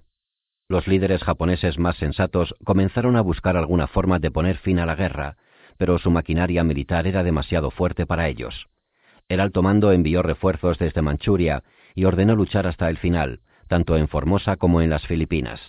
Allí, y también en Japón, las tropas estaban dispuestas a luchar hasta morir. El almirantazgo japonés no estaba menos decidido. Si perdían la batalla inminente por las islas, dejarían de recibir petróleo de las colonias neerlandesas de Indonesia. No tenía ningún sentido, decían, mantener los barcos si no tenían combustible. Preparados para el sacrificio, aunque con esperanzas de obtener la victoria, en agosto decidieron lanzar toda la flota a la batalla. El 15 de septiembre los estadounidenses hicieron otro avance. El general MacArthur tomó la isla de Morotai, situada a mitad de camino entre el extremo occidental de Nueva Guinea y las Filipinas, y el almirante Halsey, que había asumido el mando de las fuerzas navales estadounidenses, capturó una base avanzada para su flota en el archipiélago de las Palau. Estos movimientos simultáneos tuvieron gran importancia. Al mismo tiempo, Halsey ponía a prueba constantemente las defensas del enemigo con todo su poderío. De este modo esperaba provocar una reacción general en el mar que le permitiera destruir la flota japonesa, sobre todo los portaaviones que les quedaban. El paso siguiente sería en las propias Filipinas, donde se produjo entonces un cambio de enorme magnitud en el plan estadounidense. Hasta entonces nuestros aliados tenían previsto invadir la parte más meridional de las Filipinas, la isla de Mindanao, y los aviones procedentes de los portaaviones de Halsey ya habían atacado los aeródromos japoneses, tanto allí como en la gran isla de Luzón en el norte. Destruyeron gran cantidad de aviones enemigos, y en el fragor de la batalla descubrieron la inesperada debilidad de la guarnición japonesa de Leyte. Esta pequeña isla que se ha hecho famosa, situada entre las islas de Mindanao y Luzón, más grandes pero de menor importancia estratégica, se convirtió en el punto evidente para el ataque estadounidense. El 13 de septiembre, mientras los aliados seguían en la conferencia de Quebec, el almirante Nimitz, siguiendo la sugerencia de Halsey, instó a su inmediata invasión. MacArthur estuvo de acuerdo, y en 2 días los jefes del Estado Mayor estadounidense resolvieron atacar el 20 de octubre, 2 meses antes de lo previsto. Tal fue la génesis de la batalla del Golfo de Leyte. Los estadounidenses comenzaron la campaña el 10 de octubre atacando los aeródromos comprendidos entre Japón y las Filipinas. Los ataques devastadores y reiterados sobre Formosa provocaron una violenta resistencia, y desde el 12 hasta el 16 se produjo una batalla aérea dura y sostenida entre los aviones transportados por barco y los que tenían su base en tierra. Los estadounidenses infligieron enormes pérdidas tanto en el aire como en tierra, sufriendo pocas bajas, y su flota de portaaviones resistió el poderoso ataque aéreo desde las bases de tierra. El resultado fue decisivo. La fuerza aérea del enemigo se desmoronó antes de unirse a la batalla de Leyte. Numerosos aviones navales japoneses destinados a los portaaviones de su flota se enviaron sin pensar a Formosa como refuerzos y allí fueron destruidos. De modo que en la batalla naval suprema, entonces inminente, los portaaviones japoneses eran tripulados por apenas un centenar de pilotos que tenían un entrenamiento insuficiente. Para comprender los combates que siguieron hay que estudiar los mapas adjuntos. Las 2 islas grandes de las Filipinas, Luzón en el norte y Mindanao en el sur, están separadas por un conjunto de islas más pequeñas, cuya clave y centro es Leyte. Atraviesan este conjunto central 2 estrechos navegables, ambos destinados a dominar esta famosa batalla. El del norte se llama San Bernardino, y unos 300 kilómetros al sur de este, en el camino directo hacia Leyte, se encuentra el estrecho de Surigao. Como hemos visto, los estadounidenses pretendían apoderarse de Leyte, y los japoneses estaban decididos a impedírselo y a destruir su flota. El plan era sencillo y desesperado. 4 divisiones al mando del general MacArthur desembarcarían en Leyte, protegidas por los cañones y los aviones de la flota estadounidense. Esto era todo lo que sabían o suponían. El primer paso consistía en desviar esta flota, atraerla hacia el norte y librar con ella una batalla secundaria. Pero esto no eran más que los preliminares. En cuanto se hubiese desviado la flota principal, 2 fuertes columnas de buques de guerra atravesarían los 2 estrechos, una el de San Bernardino y la otra el de Surigao, y convergerían en los lugares de desembarco. Todas las miradas estarían concentradas en las orillas de Leyte, todos los cañones apuntando a las playas, y los barcos pesados y los grandes portaaviones, que eran los únicos capaces de resistir el asalto, estarían persiguiendo más al norte a la fuerza que servía de señuelo. El plan no tuvo éxito por muy poco. El 17 de octubre el comandante en jefe japonés ordenó a su flota que se hiciese a la mar. La fuerza que hacía de señuelo al mando del almirante Osaba, el comandante supremo, zarpó directamente desde Japón y puso rumbo a Luzón. Era una fuerza mixta compuesta por portaaviones, acorazados, cruceros y destructores.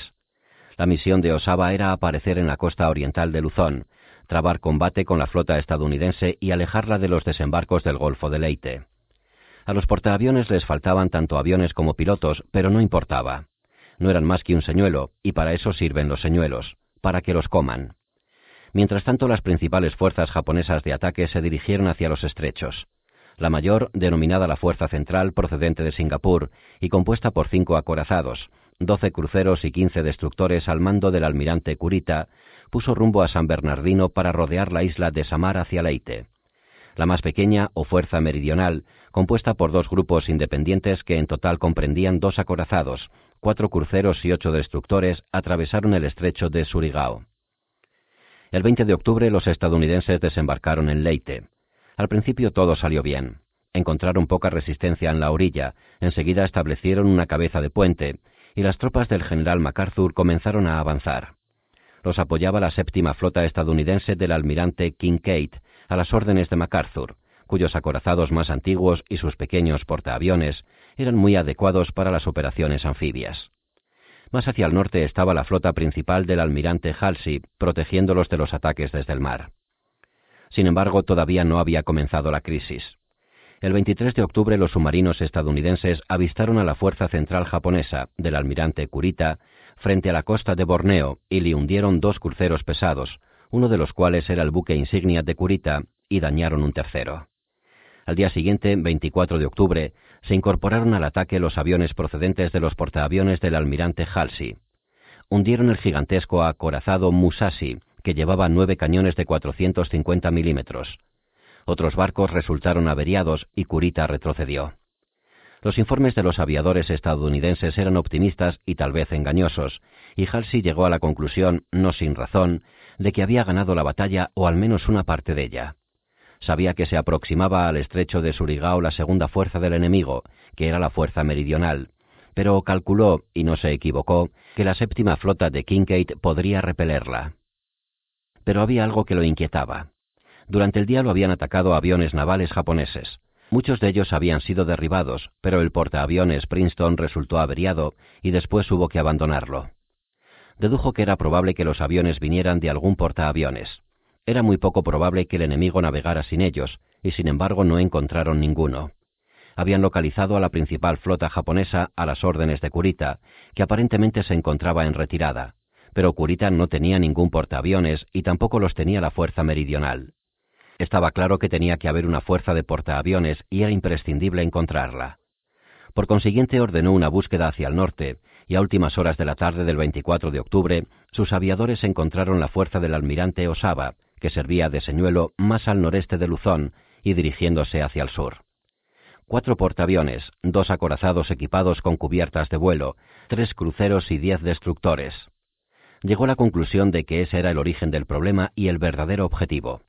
Él y su jefe de Estado Mayor, el almirante Kearny, no se equivocaron al calcular que si podían destruir entonces estos portaaviones, destrozarían de forma irreparable la capacidad de la flota japonesa para intervenir en operaciones futuras. Este factor ocupaba un lugar preponderante en su mente y sería una gran ventaja cuando llegara MacArthur para atacar Luzón. Halsey no podía saber lo endebles que eran ni que la mayoría de los ataques que había sufrido no procedían de los portaaviones, sino de los aeródromos del propio Luzón. La fuerza central de Kurita se hallaba en retirada. Kincaid podía ocuparse de la fuerza meridional y proteger los desembarcos en Leyte. El camino quedaba despejado para asestar el golpe definitivo, y Halsey ordenó a toda su flota que se dirigiera rápidamente hacia el norte y que destruyera al almirante Osaba al día siguiente. Así cayó en la trampa. Esa misma tarde, el 24 de octubre, Kurita volvió a dirigirse hacia el este y volvió a entrar en el estrecho de San Bernardino. Esta vez nada podría detenerlo.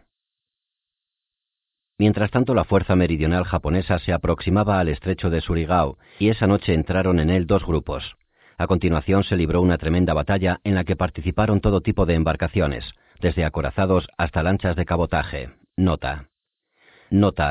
Entre ellos había 2 buques de guerra australianos, el crucero Robsire y el destructor Arunta. Fin de nota.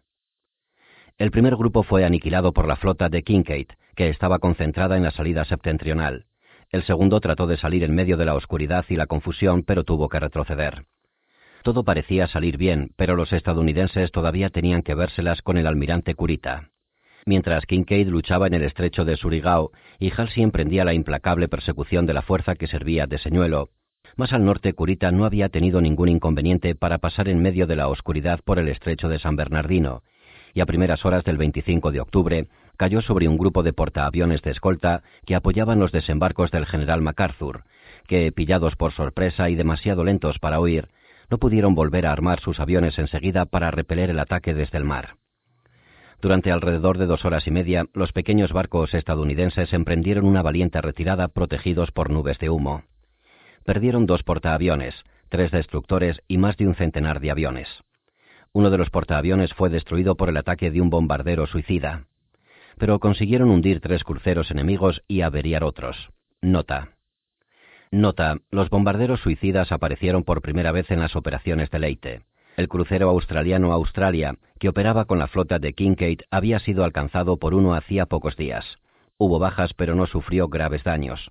Fin de nota. La ayuda se encontraba lejos. Los barcos pesados de Kincaid estaban bastante al sur de Leyte, después de derrotar a la fuerza meridional, y andaban escasos de municiones y combustible. Halsey, con 10 portaaviones y todos sus acorazados rápidos, estaba todavía más lejos, y aunque se había separado otro de sus grupos de portaaviones para restablecerse, y ya lo habían llamado, tardaría varias horas en llegar. La victoria parecía estar en manos de Kurita. Nada le impedía dirigirse a toda prisa al Golfo de Leyte y destruir la flota anfibia de MacArthur. Pero Kurita volvió a echarse atrás. No se conocen muy bien los motivos. Muchos de sus barcos habían sido bombardeados y dispersados por los portaaviones ligeros de escolta de Kincaid, y ya conocía el desastre que había sufrido la fuerza meridional. No sabía nada de lo ocurrido con los señuelos en el norte, y no estaba seguro del paradero de las flotas estadounidenses. Los mensajes interceptados le hicieron creer que Kincaid y Halsey convergían hacia él con una fuerza abrumadora, y que los transportes de MacArthur ya habían logrado huir. Solo y sin apoyo, abandonó entonces la desesperada empresa por la que tanto se había sacrificado y que estaba a punto de triunfar, y sin tratar de entrar en el Golfo de Leyte, se dio la vuelta y se dirigió una vez más hacia el estrecho de San Bernardino. Esperaba librar una última batalla en el camino con la flota de Halsey, pero ni siquiera tuvo esa oportunidad. En respuesta a los reiterados pedidos de socorro de Kincaid, Halsey al final se dio la vuelta con sus acorazados, dejando 2 grupos de portaaviones para continuar la persecución hacia el norte, que durante el día destruyeron los 4 portaaviones de Osaba. Pero el propio Halsey regresó demasiado tarde a San Bernardino. Las flotas no se encontraron y Kurita huyó. Al día siguiente los aviones de Halsey y de MacArthur persiguieron al almirante japonés y hundieron otro crucero y 2 destructores más. Este fue el final de la batalla. Es posible que la presión de los acontecimientos haya confundido a Kurita. Había sufrido ataques constantes durante 3 días, había sufrido cuantiosas pérdidas y le habían hundido el buque insignia en cuanto zarpó de Borneo. Que lo juzguen los que han pasado por una prueba tan dura como esta. La batalla del Golfo de Leyte fue decisiva. Con un coste propio de 3 portaaviones, 3 destructores y un submarino, los estadounidenses vencieron a la flota japonesa. La lucha duró desde el 22 hasta el 27 de octubre. Hundieron 3 acorazados, 4 portaaviones y otros 20 barcos diversos, y a partir de entonces la única arma naval eficaz que le quedó al enemigo fue el bombardero suicida. Como instrumento desesperado seguía siendo mortal, pero no le brindaba ninguna esperanza de conseguir la victoria. La historia estadounidense debería atesorar este triunfo durante mucho tiempo. Aparte de su valor, habilidad y osadía, arrojó una luz sobre el futuro más vívida y duradera que ninguna hasta entonces. Muestra una batalla que se combatió menos con las armas que con el predominio en el aire. La he contado en su totalidad porque en ese momento fue casi desconocida para el agobiado mundo europeo. Quizá la conclusión más importante que se pueda extraer de estos acontecimientos sea la necesidad vital de unificar el mando en las operaciones conjuntas de este tipo, en lugar del concepto del control mediante la cooperación, como el que existía entre MacArthur y Halsey en esa época. Los estadounidenses aprendieron la lección, y en las operaciones finales que se planearon contra el territorio de Japón, intentaron que el mando supremo lo ejerciera el almirante Nimitz, o bien el general MacArthur, según fuera recomendable en un momento determinado. En las semanas siguientes la lucha por las Filipinas se dispersó y aumentó. A finales de noviembre habían desembarcado en Leyte casi un 250,000 de estadounidenses, y a mediados de diciembre vencieron la resistencia japonesa. MacArthur siguió adelante con su avance principal, y poco después desembarcó sin ninguna oposición en la isla de Mindoro, a algo más de 150 kilómetros de la propia Manila. El 9 de enero de 1945 comenzó una nueva fase con el desembarco de 4 divisiones en el Golfo de Lingayen, al norte de Manila, donde 3 años antes se desarrolló la principal invasión japonesa. Gracias a unas complejas medidas de engaño, el enemigo no supo dónde sería el ataque, que cayó por sorpresa y apenas encontró oposición. A medida que los estadounidenses avanzaban hacia Manila, la resistencia se endureció, pero hicieron 2 desembarcos más en la costa occidental y rodearon la ciudad. Una defensa desesperada resistió hasta principios de marzo, cuando murieron los últimos supervivientes. Entre las ruinas se contaron 16,000 japoneses muertos. Los ataques con aviones suicidas comenzaban a infligir unas pérdidas considerables. En un solo día fueron alcanzados 16 barcos. El crucero Australia volvió a tener mala suerte. Le dieron 5 veces en 4 días, pero siguió en activo. No obstante, este recurso desesperado no frenó a las flotas. A mediados de enero, los portaaviones del almirante Halsey entraron sin inconvenientes en el mar de la China meridional. Recorrieron un buen trayecto a lo largo de la costa y atacaron aeródromos y embarcaciones situados tan al oeste como Saigón. En Hong Kong, el 16 de enero, infligieron graves daños y en Cantón comenzaron a arder los pozos petrolíferos. Aunque los combates prosiguieron en las islas durante varios meses, el mando del mar de la China meridional ya había pasado al vencedor, y con él el control del petróleo y otros suministros de los que dependía Japón. Batalla del Golfo de Leyte, Filipinas. Aproximación y contacto, del 22 al 24 de octubre de 1944. Nota de grabación. Este apartado y los 2 siguientes presentan el mapa de las Filipinas en el Océano Pacífico. De norte a sur, entre otras, las islas de Luzón, Mindoro, Samar, Leyte y Mindanao. Fin de nota de grabación. Del 22 al 24 de octubre, la tercera flota estadounidense, Halsey, se encuentra al este de las islas. De norte a sur, los grupos rápidos de portaaviones Sherman, Vaughan y Davison, que efectúan ataques aéreos sobre las islas. La séptima flota, Kincaid, desembarca el día 20 en Leyte. El grupo Sherman recibe ataques aéreos de los japoneses desde Japón y Luzón, hundiendo el Princeton.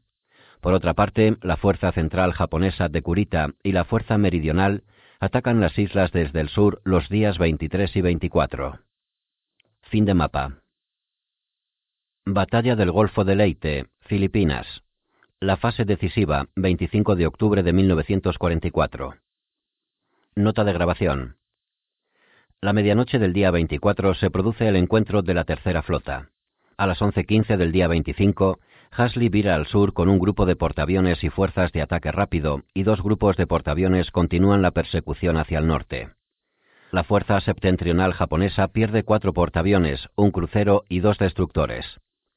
Mientras tanto, en la costa este de Samar se enfrentan la fuerza central japonesa y las fuerzas de portaaviones de la séptima flota.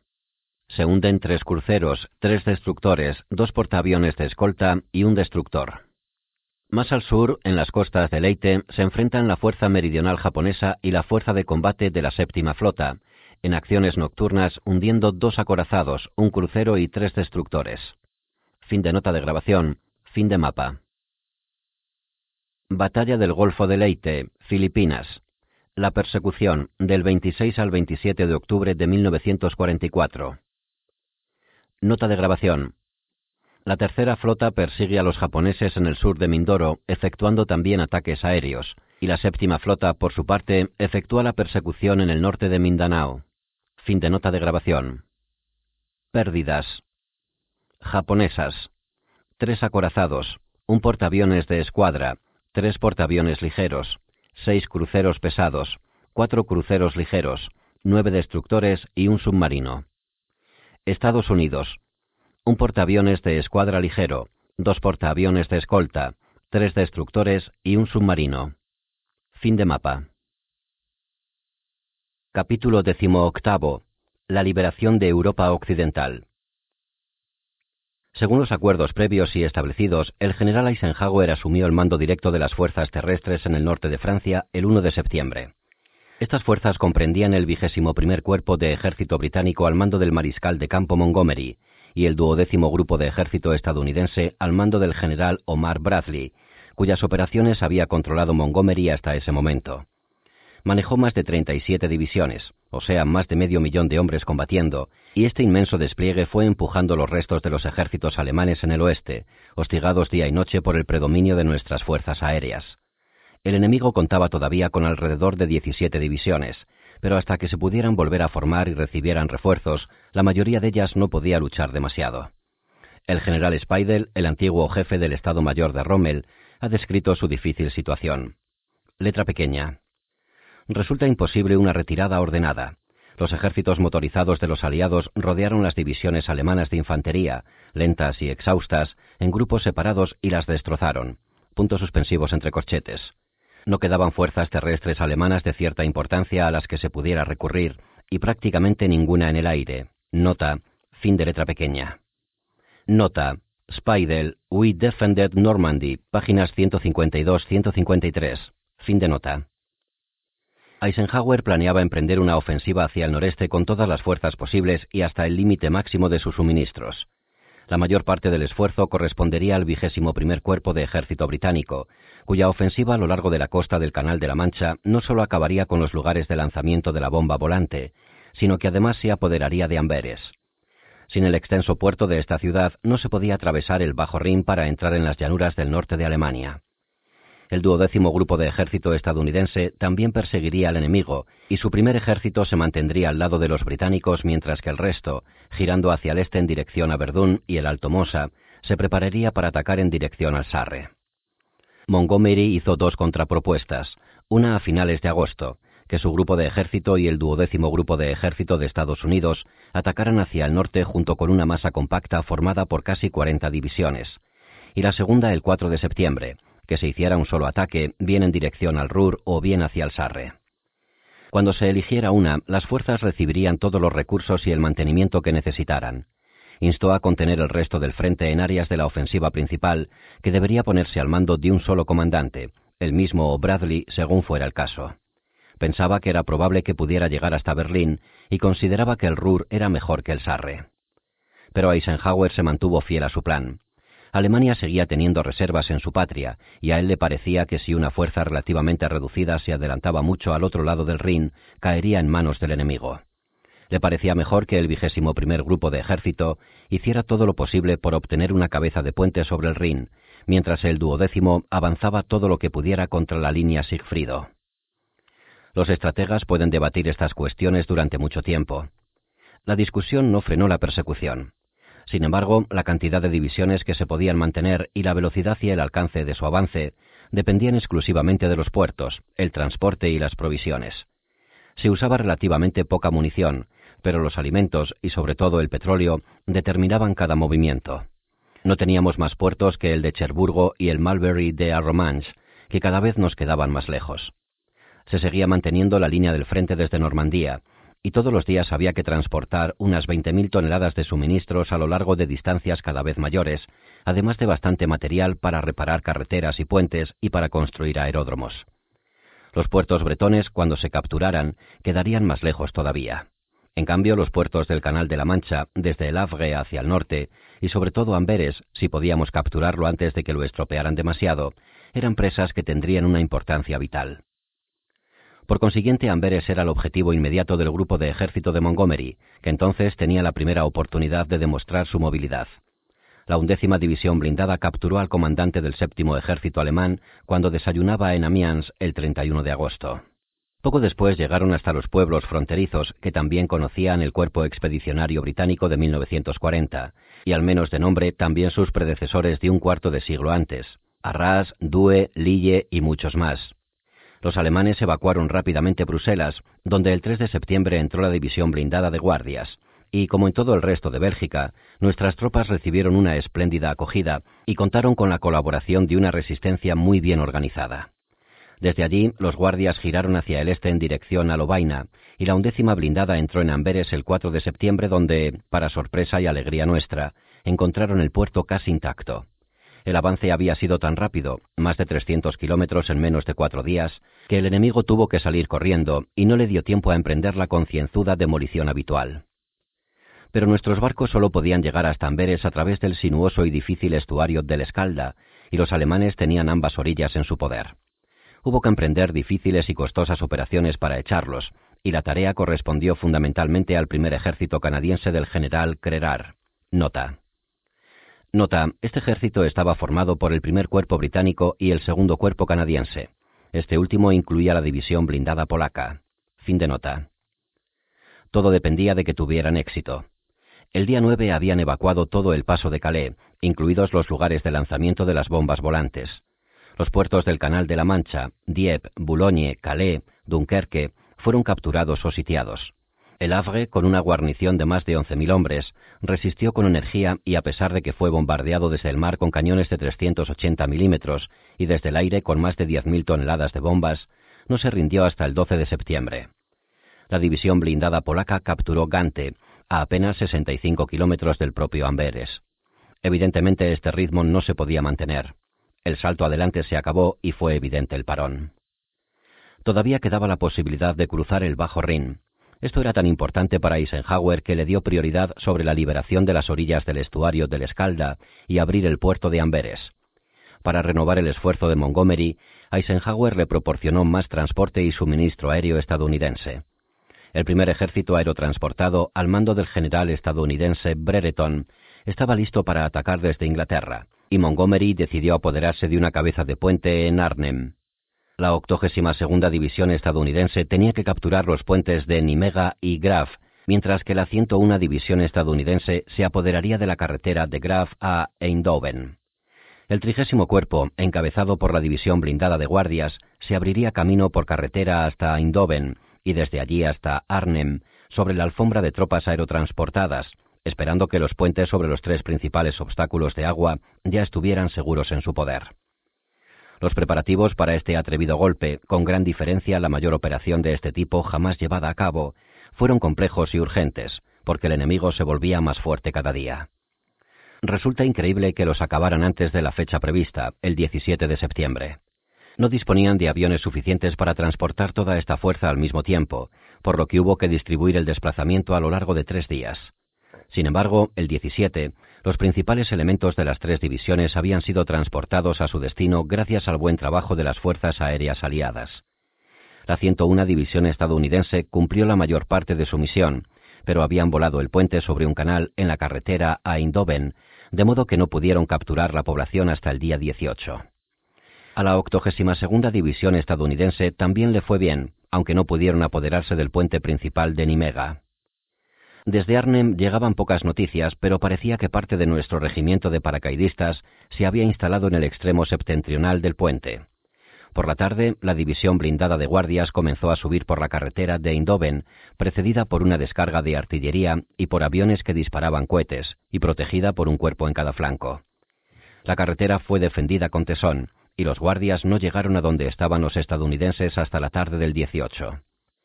Los ataques de los alemanes contra el Estrecho Saliente comenzaron al día siguiente y fueron creciendo en intensidad. La 101 División tuvo grandes dificultades para mantener abierta la carretera. En ocasiones había que detener el tráfico hasta que se rechazaba al enemigo. Por entonces las noticias que llegaban de Arnhem eran malas.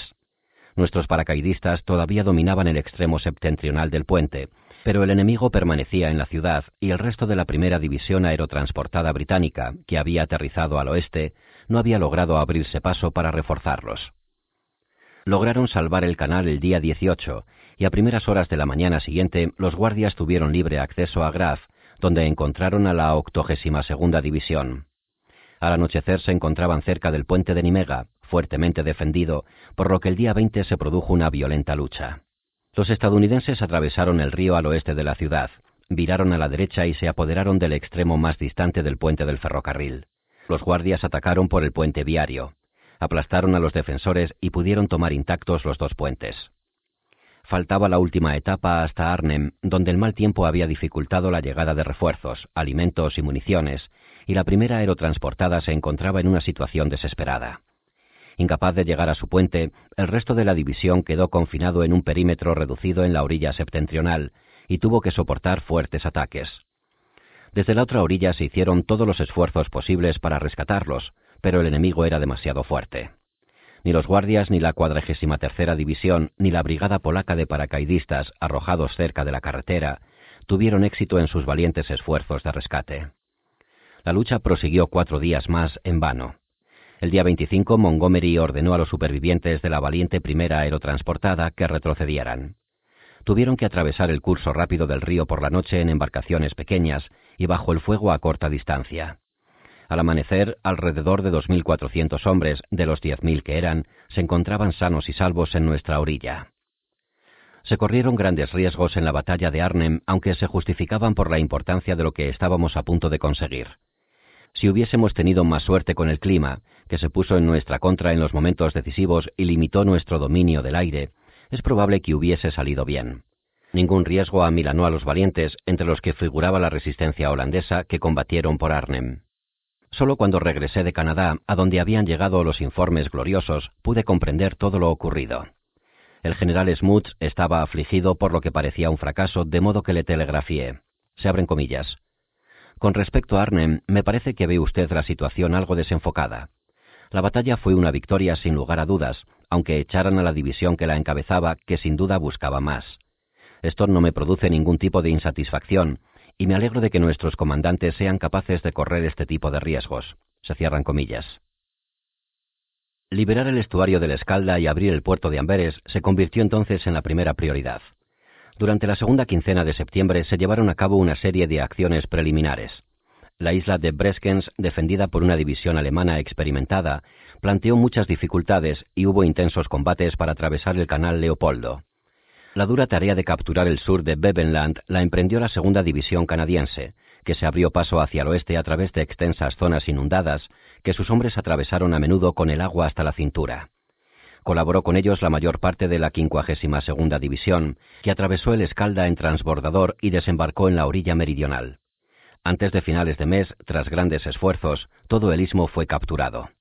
En 4 semanas de combates, durante los que les prestó un notable apoyo la Segunda Fuerza Aérea Táctica al mando del general de división Cunningham, tomaron no menos de 12.500 prisioneros alemanes, que no se mostraron dispuestos a rendirse. De este modo todo quedó listo para el ataque a Volheren. La isla de Volheren tiene forma de plato y está rodeada de dunas que impiden que el mar anegue la planicie central. En el extremo occidental, cerca de Beskapelle, las dunas se interrumpen y en ese espacio contiene el mar un dique enorme de 9 metros de altura y más de 90 metros de ancho en la base. Los alemanes habían instalado una guarnición de casi 10.000 hombres con fuertes defensas artificiales, apoyadas por alrededor de 30 baterías de artillería. Abundaban los obstáculos anticarro, las minas y las alambradas, porque el enemigo había tenido 4 años para fortificar la entrada a Amberes. A principios de octubre la Fuerza Aérea Británica asestó el primer golpe. En una serie de brillantes ataques abrieron una gran brecha de algo menos de 400 metros de ancho en el dique de Beskapelle, a través del que penetró el mar, inundando todo el centro del plato y cubriendo las defensas y las baterías que había en el interior. Pero los emplazamientos y los obstáculos más formidables estaban en el borde del plato. El ataque fue concéntrico. Lanzaron el ataque principal 3 comandos de la Infantería de Marina.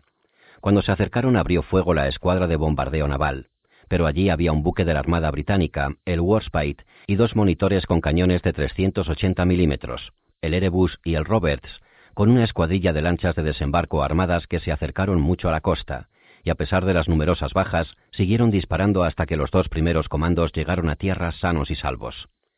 Toda la artillería del 2º Cuerpo canadiense, disparando sobre el agua desde la orilla de Breskens, apuntó a los poderosos cañones del enemigo, incrustados en el hormigón, y los aviones que disparaban cohetes atacaron las troneras. En medio de la creciente oscuridad, el comando número 48 mató o capturó a los defensores. A la mañana siguiente siguió presionando, y a mediodía reanudó el ataque el número 47, y aprovechando que la defensa se debilitaba, llegó hasta las afueras de Flesinga. El 3 de noviembre se dio la mano con el comando número 4 después de su duro combate casa por casa en la ciudad. En pocos días teníamos toda la isla en nuestro poder y 8.000 prisioneros. Los comandos llevaron a cabo muchas acciones notables más durante la guerra, y aunque otras tropas y otras armas desempeñaron un papel importante en esta notable operación, destaca el enorme valor de la Infantería de Marina Británica. Volvió a triunfar la idea de los comandos. La operación de dragar las minas comenzó en cuando se aseguró Flesinga, y durante las 3 semanas siguientes se utilizaron un centenar de aviones para limpiar los más de 100 kilómetros del canal. El 28 de noviembre llegó el primer convoy, y Amberes quedó abierto para los ejércitos británicos y estadounidenses. Durante algún tiempo asolaron la ciudad las bombas volantes y los cohetes, que provocaron numerosas bajas, pero no interfirieron más que en Londres con la continuación de la guerra. En nuestro flanco derecho, el avance del 12º Grupo de Ejército más allá de París se había llevado a cabo con todo el fuerte impulso de Bradley y sus entusiastas oficiales. Charleroi, Mons y Lieja cayeron en su poder. En 15 días liberaron todo Luxemburgo y el sur de Bélgica, y el 12 de septiembre se acercaron hasta la frontera alemana en un frente de casi 100 kilómetros y atravesaron la línea Sigfrido cerca de Aquisgrán. Antes del día 16 ganaron las cabezas de puente sobre el Mosela en Nancy y justo al sur de Metz. El 6º Grupo de Ejército, al mando del general Devers, que subía desde su punto de desembarco en el sur de Francia, se encontró 5 días antes con patrullas del ejército de Patton al oeste de Dijon, y girando hacia el este se puso a la altura del avance general. Pero allí se produjo también el final de la gran persecución. La resistencia del enemigo se endurecía por todas partes, y habíamos estirado al máximo nuestras provisiones. Aquisgrán fue atacado desde 3 lados y se rindió el 21 de octubre. En el flanco, el tercer ejército estaba a algo más de 30 kilómetros al este del Mosela. El séptimo ejército y el primero francés se habían puesto hombro con hombro y exploraban en dirección a los altos Vosgos y el paso de Belfort. Los estadounidenses estaban a punto de agotar sus provisiones en sus avances relámpago y era imprescindible hacer una pausa con el fin de acumular reservas para emprender operaciones a gran escala en noviembre. Las fuerzas aéreas estratégicas desempeñaron un papel importante en el avance aliado hacia las fronteras de Francia y Bélgica. En otoño volvieron a su papel fundamental de bombardear Alemania, teniendo como objetivos específicos las instalaciones petrolíferas y los sistemas de transporte. El sistema de pantallas de radar y de advertencia rápida del enemigo había quedado detrás de su frontera, y en comparación nuestros propios materiales de navegación y bombardeo eran muy avanzados. Disminuyó nuestro porcentaje de bajas y aumentó la intensidad y la precisión de nuestros ataques. Los continuos y sostenidos ataques aéreos habían obligado a los alemanes a dispersar mucho sus fábricas, por lo que pagaron un precio muy elevado, ya que dependían más que nunca de unas buenas comunicaciones. El carbón que necesitaban con urgencia se apilaba en las bocaminas por falta de carros para transportarlo. Todos los días se detenían 1 millar o más de trenes de carga porque no tenían combustible. Comenzaban a cerrar las industrias y las plantas de electricidad y de gas. La producción y las reservas de petróleo se redujeron de forma drástica, afectando no solo la movilidad de las tropas, sino también las actividades e incluso el entrenamiento de las fuerzas aéreas. En agosto, Speer había advertido a Hitler de que toda la industria química se estaba paralizando, debido a la falta de derivados procedentes de las plantas de petróleo sintético, y la situación empeoró a medida que fue pasando el tiempo. En noviembre informó de que si continuaba la disminución del tráfico ferroviario traería como consecuencia una, se abren comillas, catástrofe de la producción que tendría una importancia decisiva, se cierran comillas, y en diciembre rindió homenaje a nuestra, entre comillas, planificación ingeniosa y de gran alcance. Nota. Nota. Tether. Air Power in War. Páginas 118-119. Fin de nota. Por fin nuestra gran ofensiva de bombardeos comenzaba a cosechar sus frutos. Capítulo 19. Octubre en Moscú.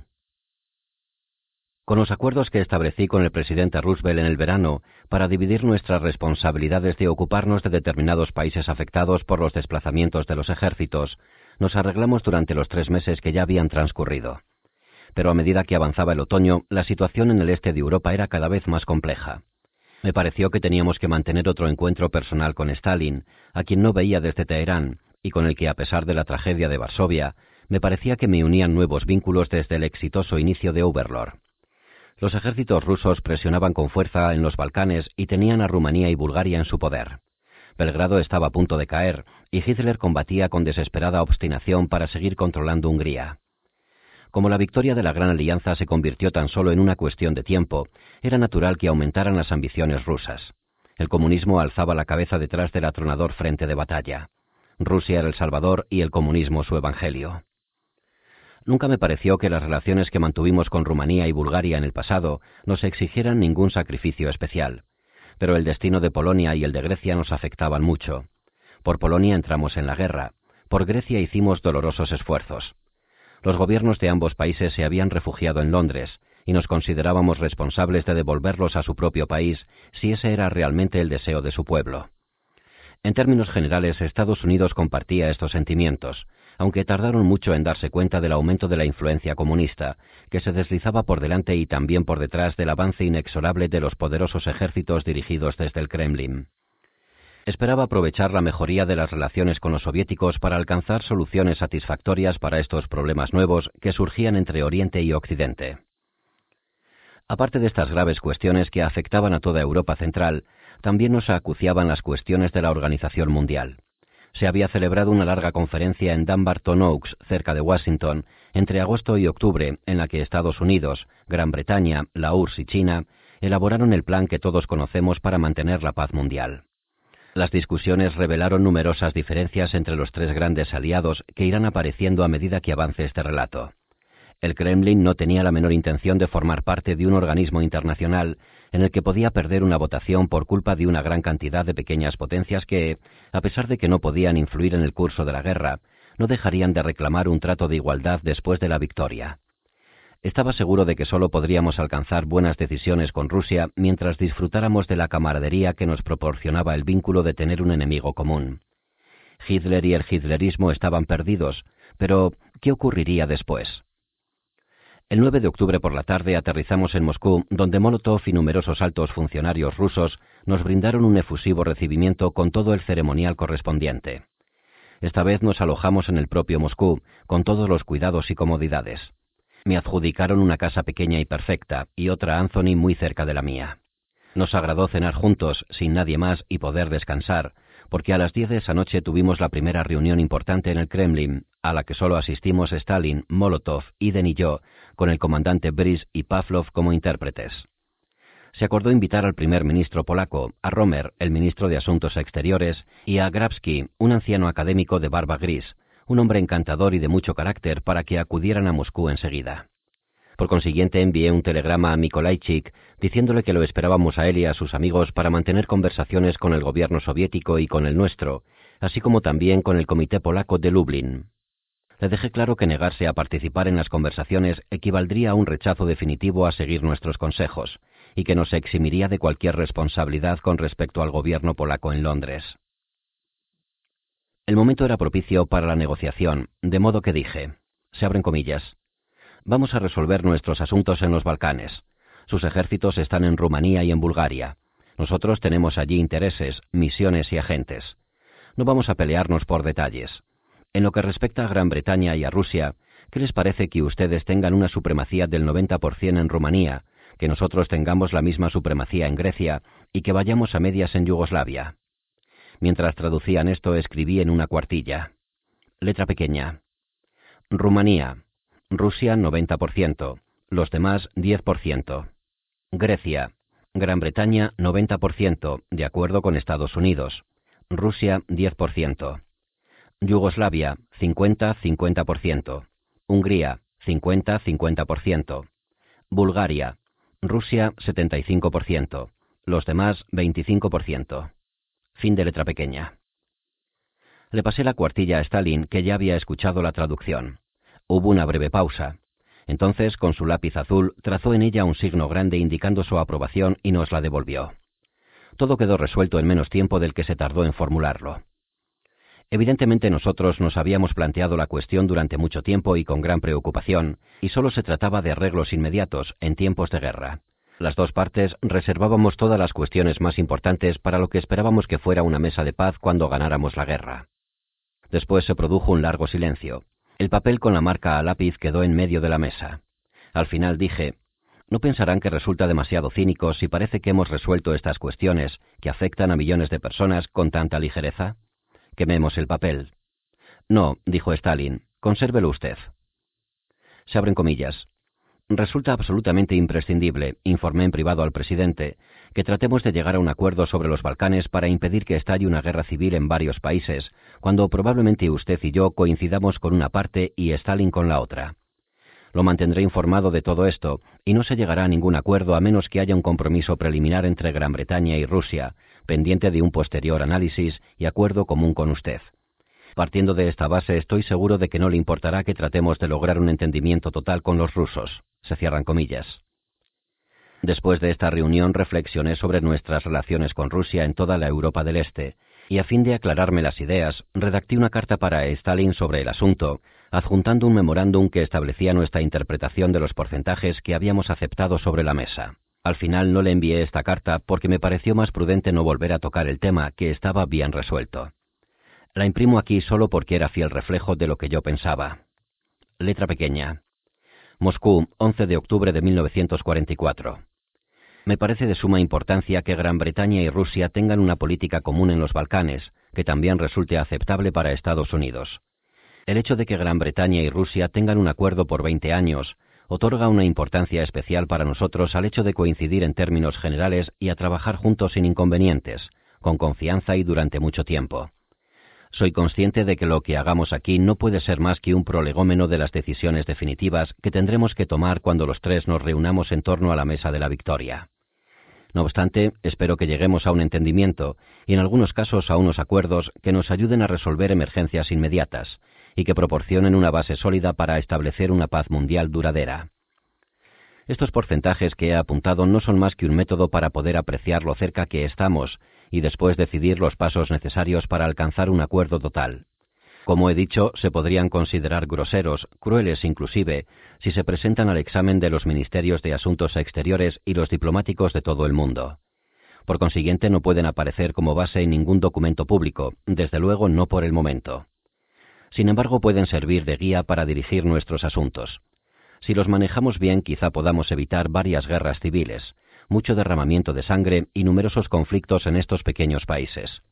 En general, deberíamos regirnos por el principio de dejar que cada país tenga la forma de gobierno que desee su pueblo. Evidentemente, no queremos imponer instituciones monárquicas ni republicanas en ningún país balcánico.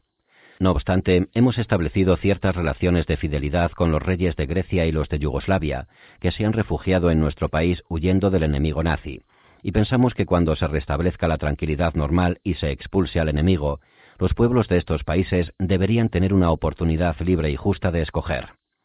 Incluso se podrían enviar allí, cuando se celebren las elecciones, a los comisionados de las tres grandes potencias para comprobar que el pueblo realmente pueda elegir con libertad. Existen buenos precedentes para ello. Sin embargo, aparte de la cuestión institucional, existe en todos estos países la disyuntiva ideológica entre una forma de gobierno totalitaria y la que llamamos de libre empresa controlada por sufragio universal. Nos complace que ustedes hayan declarado que no tratarán de cambiar, ni por la fuerza ni por la propaganda comunista, los sistemas establecidos en los distintos países balcánicos. Dejemos que labren su propia suerte durante los años venideros. Sin embargo, hay algo que no debemos permitir: el fascismo ni el nazismo en ninguna de sus formas, que no proporcionan a las masas trabajadoras ni las garantías que les ofrecen su sistema ni las que les ofrece el nuestro, sino que, por el contrario, provocan el aumento de las tiranías en el ámbito interno y de la agresión en el internacional. En principio, creo que Gran Bretaña y Rusia deben mostrarse indulgentes con el gobierno interno de estos países, y no preocuparse por ellos ni interferir con ellos cuando se hayan restablecido las condiciones de tranquilidad después de este tremendo baño de sangre por el que todos hemos pasado, tanto ellos como nosotros. Desde este punto de vista, he pretendido esbozar el grado de interés que cada uno de nosotros pone en estos países, con el pleno conocimiento del otro y sujeto a la aprobación de Estados Unidos, que puede alejarse durante mucho tiempo y después regresar otra vez de forma inesperada, con una fuerza impresionante. Con la experiencia y la sabiduría que usted tiene, no necesito esgrimir muchos argumentos. Hitler ha intentado aprovechar el temor a un comunismo agresivo y proselitista que extiende en toda la Europa occidental y sufre ahora una derrota definitiva. Pero como bien sabe, este temor existe en todos los países porque, sean cuales fueren los métodos de nuestros diferentes sistemas, ningún país quiere pasar por la sangrienta revolución que sin duda será necesaria en casi todos los casos antes de poder introducir un cambio tan radical en la vida, las costumbres y las actitudes de su sociedad. En este punto, señor Stalin, quiero recalcarle el enorme deseo que existe en el seno de Gran Bretaña de establecer una amistad y una cooperación duraderas y estables entre nuestros dos países, y de que con Estados Unidos seamos capaces de mantener encarrilada la locomotora del mundo. Fin de letra pequeña. A mis colegas en Gran Bretaña les envié lo siguiente. Letra pequeña. 12 de octubre de 1944.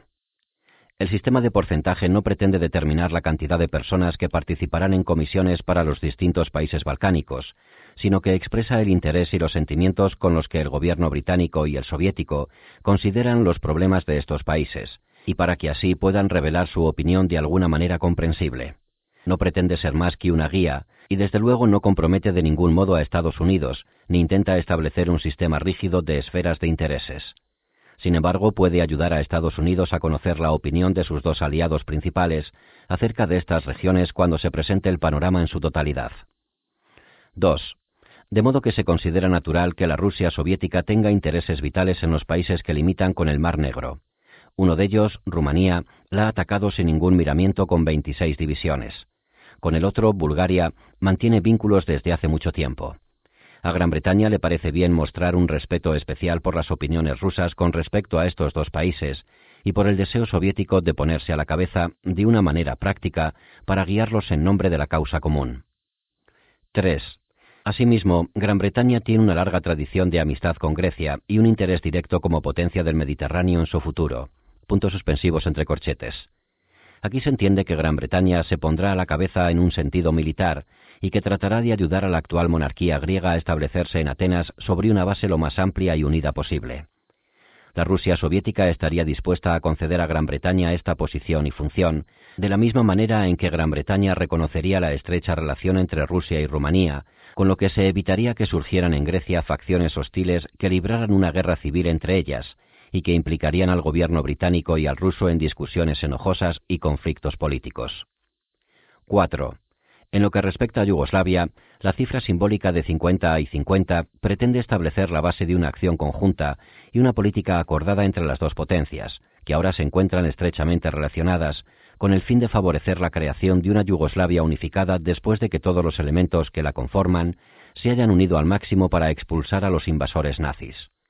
Pretende, por ejemplo, evitar los conflictos armados entre croatas y eslovenos por una parte, y los poderosos y numerosos elementos que hay en Serbia por la otra, así como también una acción política conjunta y amistosa con respecto al mariscal Tito, asegurando al mismo tiempo que las armas que se le suministren se utilicen contra el enemigo común nazi y no con fines internos.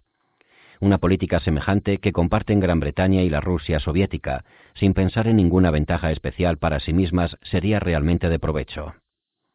5. Como son los ejércitos soviéticos los que están logrando el control en Hungría, sería natural que a ellos les correspondiera gran parte de la influencia, dependiendo sin duda de un acuerdo con Gran Bretaña y probablemente con Estados Unidos que, aunque en realidad no interviene en Hungría, debe considerarla un país centroeuropeo en lugar de balcánico. 6. Cabe destacar que esta manifestación general de los sentimientos soviéticos y británicos con respecto a los países antes mencionados no es más que una guía provisional para el futuro inmediato durante la guerra, que contará con la supervisión de las grandes potencias cuando se reúnan en la mesa del armisticio o la paz para llegar a un acuerdo general sobre Europa. Fin de letra pequeña.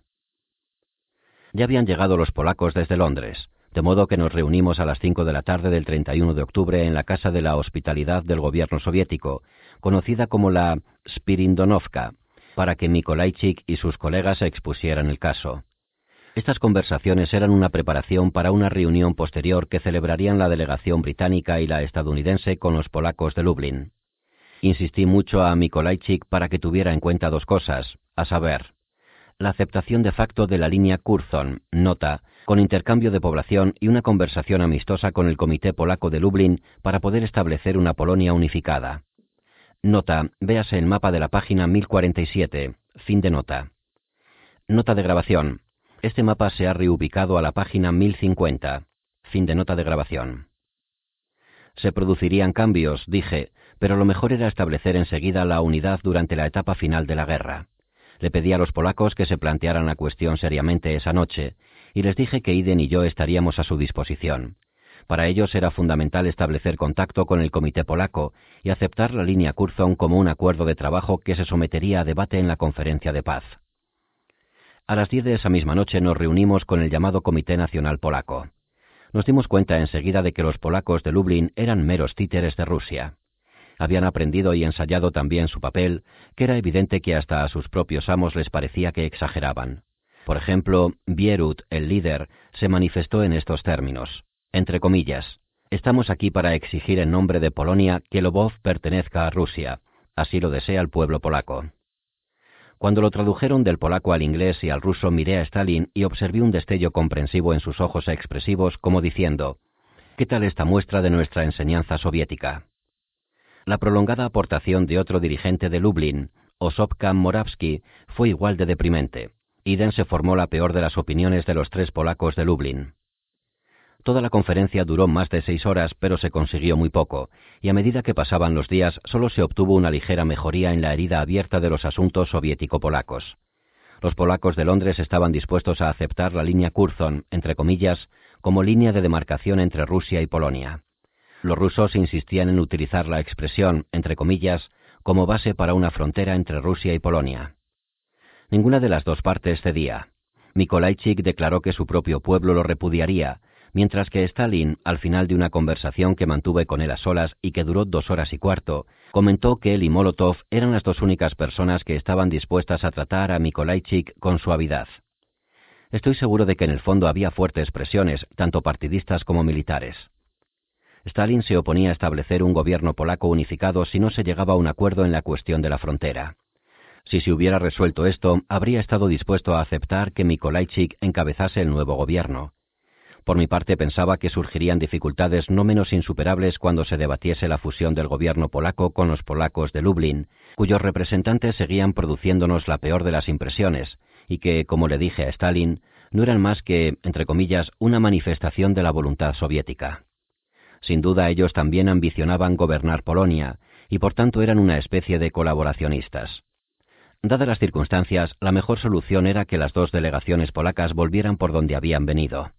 Sentí la profunda responsabilidad que me correspondía a mí y al ministro de Asuntos Exteriores al tratar de elaborar propuestas para un acuerdo ruso-polaco. Hasta el hecho de imponerle a Polonia la línea Curzon despertaría críticas. En otros aspectos se obtuvieron ventajas considerables. Era evidente que el gobierno soviético estaba decidido a atacar Japón cuando Hitler fuera derrotado, lo que tendría un valor inmenso para acortar toda la lucha. Estaba seguro de que los acuerdos alcanzados acerca de los Balcanes eran inmejorables. Acompañados por una acción militar triunfante, deberían servir para salvar a Grecia, y no me cabía duda de que nuestro acuerdo de emprender una política conjunta al 50% con respecto a Yugoslavia era la mejor solución para nuestras dificultades, teniendo en cuenta el comportamiento de Tito. Después de vivir bajo nuestra protección durante 3 o 4 meses, fue en secreto a Moscú para hacer consultas sin decirnos a dónde había ido, y la llegada de fuerzas rusas y búlgaras bajo el mando ruso para reforzar su flanco oriental. No cabe duda que en nuestro estrecho círculo conversábamos con una tranquilidad, una libertad y una cordialidad que no habíamos conseguido nunca hasta entonces entre ambos países. Stalin realizó diversas manifestaciones de aprecio personal que a mi juicio eran sinceras, pero yo cada vez me convencía más de que él no estaba solo, de ninguna manera.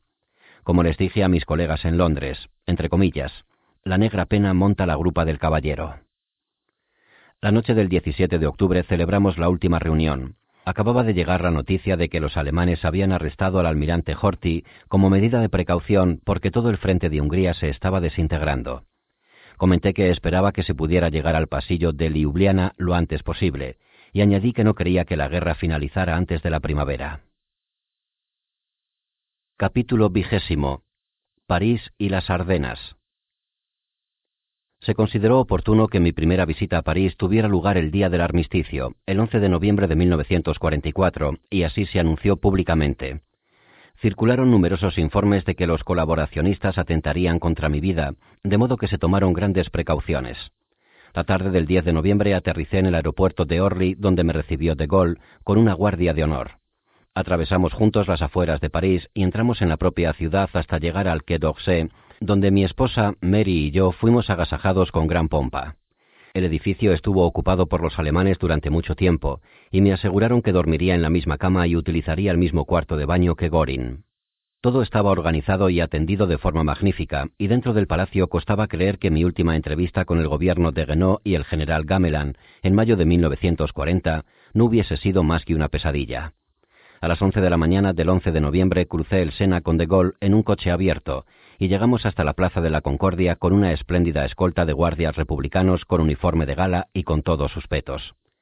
Eran varios centenares, y brindaron un espectáculo magnífico bajo un sol resplandeciente. Toda la famosa avenida de los Campos Elíseos estaba repleta de parisinos y de filas de soldados. Todas las ventanas estaban llenas de espectadores y adornadas con banderas. Avanzamos en medio de multitudes que nos vitoreaban hasta el Arco del Triunfo, donde ambos depositamos sendas coronas sobre la tumba del soldado desconocido.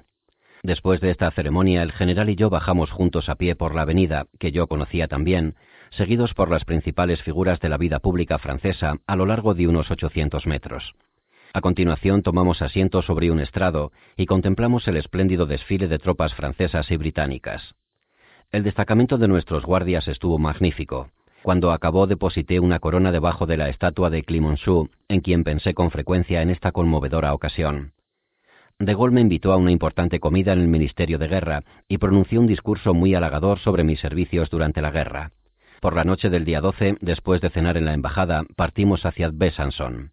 El general tenía mucho interés en que presenciara el ataque, de una magnitud considerable, que tenía previsto lanzar el ejército francés a las órdenes del general Delattre de Tassigny. Se hicieron con sumo cuidado todos los preparativos para viajar en un lujoso tren especial y llegamos bastante antes de la batalla. Teníamos que ir a un puesto de observación en las montañas, pero como hacía mucho frío y había mucha nieve, las carreteras estaban intransitables y hubo que retrasar toda la operación. Estuve todo el día dando vueltas en coche con De Gaulle y encontramos abundantes temas de conversación en una larga y rigurosa excursión, inspeccionando tropas de vez en cuando. El programa continuó hasta mucho después del anochecer. Los soldados franceses parecían muy animados. Pasaban marchando con elegancia y entonando canciones famosas con un entusiasmo conmovedor. Mi equipo personal, mi hija Mary y mi ayudante naval Tommy, temían que me diera otro ataque de neumonía porque estuvimos al aire libre por lo menos 10 horas con un tiempo espantoso. Pero todo salió bien y en el tren la cena fue agradable e interesante. Me sorprendió el respeto e incluso la aprensión con la que media docena de altos generales trataban a De Gaulle, a pesar de que él llevaba una sola estrella en el uniforme y ellos tenían muchas. Durante la noche nuestro tren se dividió. De Gaulle regresó a París y los demás seguimos hacia Reims, a donde llegamos a la mañana siguiente. Entonces me dirigí al cuartel general de Eyck. Por la tarde regresé en avión a Northolt. En ese momento la situación en el frente occidental ya no era tan agradable. Se habían hecho muchos preparativos para avanzar hasta el Rin, pero las lluvias que cayeron en noviembre fueron las peores en muchos años, desbordaron ríos y arroyos y lo convirtieron todo en un lodazal que a la infantería le costaba mucho atravesar. En el sector británico el segundo ejército de Dempsey hizo retroceder al enemigo hasta el otro lado del Mosa. Más al sur entramos en contacto con el noveno ejército estadounidense y avanzamos penosamente sobre un terreno empapado en dirección al Ruhr. Habría sido una imprudencia atravesarlo entonces, porque su nivel se controlaba mediante unos diques inmensos que todavía estaban en poder del enemigo, y abriendo las compuertas, habrían dejado a nuestras tropas aisladas en la otra orilla. Los bombarderos pesados trataron de hacer estallar los diques para soltar el agua, pero aunque hubo varios impactos directos, no se abrió ninguna brecha. Y el 13 de diciembre el primer ejército estadounidense tuvo que reanudar su avance para capturarlo. Al sur de las Ardenas, Patton había cruzado el Mosela y avanzaba hacia el este hasta la frontera alemana, donde se enfrentó con la zona más fuerte de las defensas de la línea Sigfrido. Ante unas fortificaciones formidables, defendidas con obstinación, su ejército se detuvo. A la derecha de la línea, el sexto grupo de ejército del general Devers se abrió camino a través de los Vosgos y el paso de Belfort. Al cabo de una semana de combates, cuyo inicio se esperaba que yo presenciara, los franceses capturaron Belfort el 22 de noviembre y llegaron hasta el Rin, al norte de Basilea. Desde allí giraron río abajo e hicieron un movimiento envolvente por detrás del frente alemán en los Vosgos y obligaron al enemigo a retirarse. Entraron en Estrasburgo el día 23 y durante las semanas siguientes el séptimo ejército estadounidense liberó todo el norte de Alsacia, subió por la derecha del tercer ejército, atravesó la frontera alemana en un extenso frente y cruzó la línea Sigfrido cerca de Wissembourg. Pero estos éxitos considerables no pudieron ocultar el hecho de que los aliados occidentales habían sufrido un revés estratégico. Antes de emprender este gran movimiento, hicimos constar nuestra opinión de que era un error atacar todo el frente y que se debería haber concentrado una masa mucho mayor en el punto de penetración deseado. Se confirmaron totalmente los comentarios y las predicciones que Montgomery había hecho de antemano. Se abren comillas. Recordará, sin embargo, cablegrafié a Smuts, que nuestros ejércitos solo tienen alrededor de la mitad de hombres que los estadounidenses, y pronto serán poco más de un tercio. Todo es amistad y lealtad en el ámbito militar a pesar de las desilusiones. Puntos suspensivos entre corchetes. Pero ya no me resulta tan sencillo como antes conseguir que se hagan las cosas. Puntos suspensivos entre corchetes, se cierran comillas. También le conté las premoniciones que le expresé al presidente. Se abren comillas. Ha llegado el momento, escribí el 6 de diciembre, de plantearle la grave y decepcionante situación bélica que tenemos que resolver al final de este año. Aunque se hayan obtenido numerosas victorias tácticas, puntos suspensivos entre corchetes, la realidad es que no hemos alcanzado el objetivo estratégico que propusimos a nuestros ejércitos hace 5 semanas. Todavía no hemos llegado hasta el Rin en la parte norte y el sector más importante del frente, y tendremos que continuar la gran batalla durante muchas semanas antes de tener alguna esperanza de llegar al Rin y establecer nuestras cabezas de puente. Después, una vez más, tenemos que avanzar a través de Alemania. En Italia los alemanes todavía conservan 26 divisiones, que en total equivalen a unas 16 divisiones poderosas o más en nuestro frente. Puntos suspensivos entre corchetes. El motivo por el que el 15º grupo de ejército no ha sido capaz de infligir a Kesselring una derrota definitiva es que, debido al retraso provocado por el debilitamiento de nuestras fuerzas por el bien de la Operación Dragón, el desembarco en la Riviera, en el sur de Francia, no conseguimos atravesar los Apeninos hasta que se anegó el Valle del Po, de modo que no fuimos capaces de utilizar nuestra superioridad blindada ni en las montañas ni en las llanuras. Debido a la tenacidad de la resistencia alemana en todos los frentes, no retiramos las 5 divisiones británicas y angloindias de Europa para que Mountbatten pudiera atacar Rangún en marzo. Además, por otros motivos, esta operación se volvió impracticable. Por consiguiente, como habíamos acordado en Quebec, Mountbatten comenzó el avance general a través de Birmania, río abajo, desde el norte y el oeste, que continuó satisfactoriamente. Ahora, debido al avance de los japoneses en China, con su amenaza mortal a Kunming y, tal vez, a Chongqing, al generalísimo y a su régimen, hay que retirar 2 y posiblemente más divisiones chinas para defender China. No dudo de que esto fuera inevitable y correcto. Sin embargo, las consecuencias son graves. Puntos suspensivos entre corchetes. Se han frenado todas mis ideas sobre un ataque realmente poderoso al otro lado del Adriático a través del Golfo de Bengala. Cuando contrastamos estas realidades con las expectativas halagüeñas de nuestros pueblos, a pesar de nuestros esfuerzos conjuntos por aplacarlas, se plantea la cuestión definitivamente. ¿Qué vamos a hacer al respecto? Mi preocupación aumenta al acabarse toda esperanza de celebrar pronto un encuentro de nosotros 3 y con la postergación indefinida de otra reunión entre usted y yo con nuestros estados mayores. Nuestros planes británicos dependen de los suyos, nuestros problemas angloamericanos por lo menos se deben contemplar como un todo, y el telégrafo y el teléfono con frecuencia tan solo obnubilan las opiniones. Por todo ello, me parece que si usted no puede venir antes de febrero, tengo que preguntarle si no puede enviar aquí a sus jefes del Estado Mayor lo antes posible, ya que así estarán cerca de sus principales ejércitos y del general Eisenhower, y desde aquí pueden estudiar con calma y con paciencia todo el escenario para emprender una acción vista de cerca como la que caracterizó nuestras campañas de 1944. Se cierran comillas. Aunque se mostró comprensivo, Roosevelt no pareció compartir mis preocupaciones. Respondió que, se abren comillas, la ocupación de Alemania hasta la orilla izquierda del Rin siempre me pareció una labor muy dura. Como en mis buenos tiempos yo paseaba en bicicleta por gran parte de la zona del Rin, nunca he sido tan optimista como muchos de los oficiales al mando con respecto a lo fácil que sería cruzar este río con nuestros ejércitos conjuntos. Sin embargo, a grandes rasgos, la estrategia que hemos acordado se desarrolla según lo planeado. Usted y yo nos encontramos ahora en la posición de unos comandantes en jefe que han preparado sus planes, han dado sus órdenes y han asignado sus recursos para la batalla según estos planes y estas órdenes. Por el momento, aunque llevemos un poco de retraso, me parece que la prosecución y el resultado de las batallas corresponden a nuestros comandantes de campo, en los que confío plenamente. Puntos suspensivos entre corchetes, se cierran comillas. Estaba a punto de producirse un duro golpe. 6 días después de enviar este telegrama estalló una crisis. La decisión aliada de atacar con intensidad desde Aquisgrán en el norte y también a través de Alsacia en el sur, había dejado el centro muy debilitado. En el sector de las Ardenas había un solo cuerpo, el 8º estadounidense, compuesto por 4 divisiones para defender un frente de 120 kilómetros.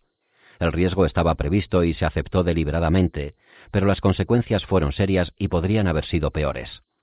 Mediante una hazaña notable, el enemigo concentró alrededor de 70 divisiones en su frente occidental, 15 de las cuales eran blindadas. Muchas tenían poca fuerza y necesitaban descansar y reequiparse, pero había una formación, el 6º Ejército Panzer, que sabíamos que era fuerte y estaba en buena forma. Habíamos prestado mucha atención a esta punta de lanza potencial mientras se encontraba en la reserva al este de Aquisgrán. Cuando se fueron calmando los combates en ese frente, a principios de diciembre, nuestro servicio secreto lo perdió de vista durante un tiempo, y el mal tiempo para volar fue un obstáculo para nuestros intentos de localizarlo. Eisenhower sospechaba que se estaba tramando algo, aunque su alcance y su violencia nos pillaron por sorpresa. Los alemanes tenían sin duda un plan importante. Rundstedt reunió 2 ejércitos Panzer, el 5º y el 6º, además del 7º ejército, que sumaban un total de 10 divisiones Panzer y 14 de infantería. Con esta gran fuerza encabezada por sus unidades blindadas, pretendían cruzar las Ardenas hasta el río Mosa, girar hacia el norte y el noroeste, cortar en 2 la línea aliada, apoderarse del puerto de Amberes e interrumpir la línea vital de comunicación de nuestros ejércitos del norte. Hitler planeó el ataque y no toleró que sus dubitativos generales introdujeran ningún cambio.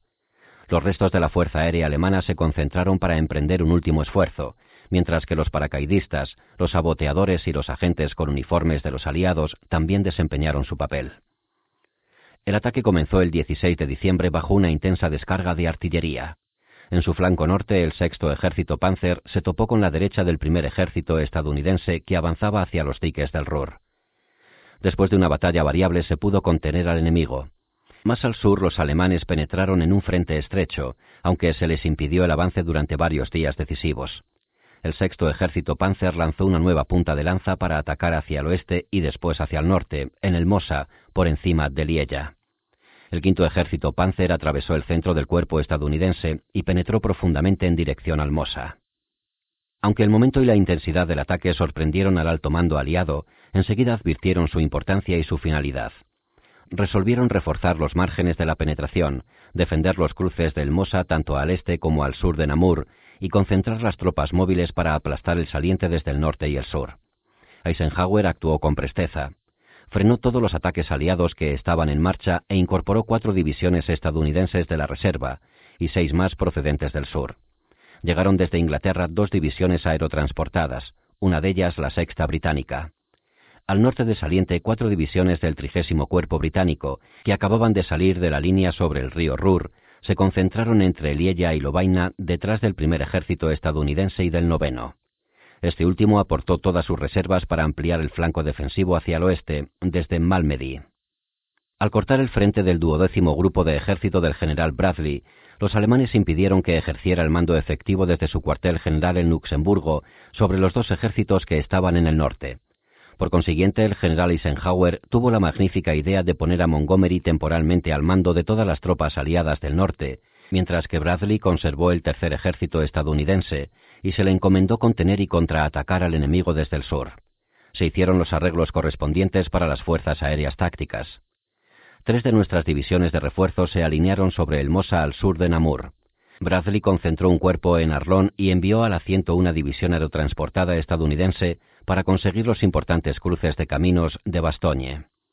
Las unidades blindadas alemanas giraron hacia el norte y trataron de abrirse camino hacia el noroeste, dejando que su infantería capturara la ciudad. La 101, con algunas unidades blindadas, quedaron aisladas y durante una semana rechazaron todos los ataques. La rotación del Quinto y el Sexto Ejército Panzer provocó implacables combates en torno a March, que se prolongaron hasta el 26 de diciembre. Entonces los alemanes estaban agotados, aunque en un momento dado llegaron a estar a apenas 6 kilómetros del Mosa, y habían llegado a introducirse alrededor de 100 kilómetros. A causa del mal tiempo y las nieblas bajas que llegaban hasta el suelo, nuestras fuerzas aéreas no pudieron participar durante la primera semana de la batalla, pero el 23 de diciembre mejoraron las condiciones de vuelo y participaron con un efecto devastador. Los bombarderos pesados atacaron las líneas férreas y los centros de desplazamiento situados detrás de las líneas enemigas, y las fuerzas aéreas tácticas causaron estragos en sus zonas de vanguardia, privándolas de refuerzos, combustible, alimentos y municiones. Los ataques estratégicos a las refinerías alemanas contribuyeron a privarlos de gasolina y a disminuir el avance. Frustrados en su objetivo primordial, el Mosa, los panzers se volvieron despiadadamente hacia Bastogne. La 101 División, a pesar de haber recibido esfuerzos, fue ampliamente superada en número. Defendieron la ciudad con firmeza una semana más, y a finales de diciembre el alto mando alemán debió de darse cuenta, aunque a regañadientes, de que la batalla estaba perdida. Una contraofensiva de Patton avanzaba a un ritmo constante, aunque lento, sobre el campo nevado. El enemigo hizo un último intento, esta vez en el aire. El 1 de enero de 1945 lanzaron un violento ataque por sorpresa a baja altura sobre todos nuestros aeródromos de vanguardia. Nuestras pérdidas, a pesar de ser numerosas, se sustituyeron rápidamente. En cambio, la Luftwaffe perdió más de lo que se podía permitir en su último ataque masivo de la Segunda Guerra Mundial. 3 días después, Montgomery lanzó un contragolpe desde el norte para unirse al avance de Patton desde el sur. 2 cuerpos estadounidenses, con los británicos sobre su flanco occidental, presionaron sobre el enemigo. Luchando a través de las tormentas de nieve, las 2 alas del ataque aliado se fueron acercando lentamente hasta unirse en Ufalis el día 16. Los alemanes se vieron obligados a retroceder continuamente hacia el este, mientras desde el aire los hostigaban sin cesar. A finales de mes estaban otra vez detrás de sus fronteras sin haber conseguido nada a cambio de su supremo esfuerzo, excepto unas pérdidas ruinosas de material y unas bajas que ascendían a 120.000 hombres. Esa fue la última ofensiva alemana de la guerra. Produjo en nosotros no poca preocupación y nos hizo postergar nuestro propio avance, pero al final salimos beneficiados. Los alemanes no pudieron recuperarse de sus pérdidas y las batallas que se desarrollaron posteriormente sobre el Rin, a pesar de ser duras, no cabe duda de que fueron más fáciles. Su alto mando e incluso Hitler debían de estar desilusionados. Tomados por sorpresa, Eisenhower y sus comandantes actuaron rápidamente, aunque reconocerán que el mayor mérito no fue suyo. Según dijo Montgomery, se abren comillas, el factor principal del éxito de la batalla de las Ardenas fue el enfrentamiento incondicional del soldado estadounidense, se cierran comillas. Sin duda la mayor parte de la lucha correspondió a las tropas estadounidenses que fueron las que sufrieron casi todas las bajas. La contraofensiva de Rundstedt. Nota de grabación. Este apartado presenta el mapa de la región de las Ardenas, en Bélgica. Al norte, Bruselas y Holanda. Al este, Alemania. Y al sureste, Luxemburgo. Muestra la situación del frente del octavo cuerpo de Estados Unidos el día 16 de diciembre. Las penetraciones alemanas, la línea de mayor penetración, las zonas de concentración británicas y estadounidenses y el comienzo de las contraofensivas aliadas.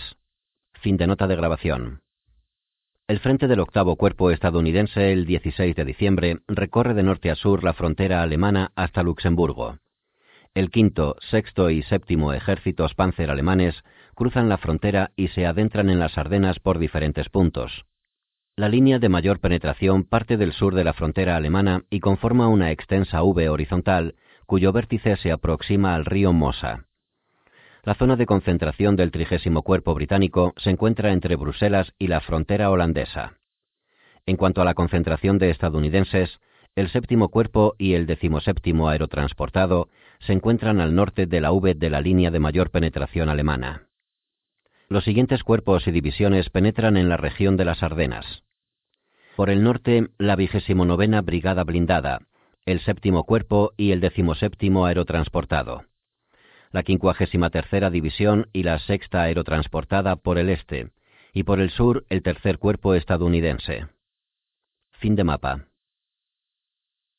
Capítulo 21. Navidad en Atenas. Los griegos compiten con los judíos por ser la raza con mayor conciencia política del mundo. Por desesperadas que sean sus circunstancias o por graves que sean los peligros que corre su país, siempre están divididos entre muchos partidos, con numerosos dirigentes que luchan entre sí con un vigor desesperado. Bien dicen que dondequiera que haya tres judíos juntos, habrá dos primeros ministros y un jefe de la oposición. Y lo mismo se puede decir de esta otra famosa raza antigua, cuya lucha por la vida, violenta e infinita, se remonta a las fuentes del pensamiento humano. No hay otras dos razas que hayan dejado en el mundo una marca semejante. Las dos han demostrado su capacidad de supervivencia a pesar de los peligros interminables y los sufrimientos producidos por los opresores externos, equiparables tan solo a sus propias enemistades, luchas y convulsiones incesantes. Aunque pasen varios miles de años, no se aprecia ningún cambio en sus características, ni disminuyen sus padecimientos ni su vitalidad. Han sobrevivido a pesar de todo lo que el mundo pudo hacer contra ellos y de todo lo que ellos pudieron hacer contra sí mismos. Y cada uno de ellos, desde ángulos tan diferentes, nos han dejado la herencia de su genio y su sabiduría. No hay dos ciudades que hayan contado más en la historia de la humanidad que Atenas y Jerusalén. Sus mensajes sobre la religión, la filosofía y el arte han sido los principales faros de la fe y la cultura modernas. A pesar de siglos de dominio extranjero y de opresión indescriptible e infinita, siguen siendo unas importantes comunidades vivas y activas en el mundo moderno, con enfrentamientos intestinos de una vivacidad insaciable.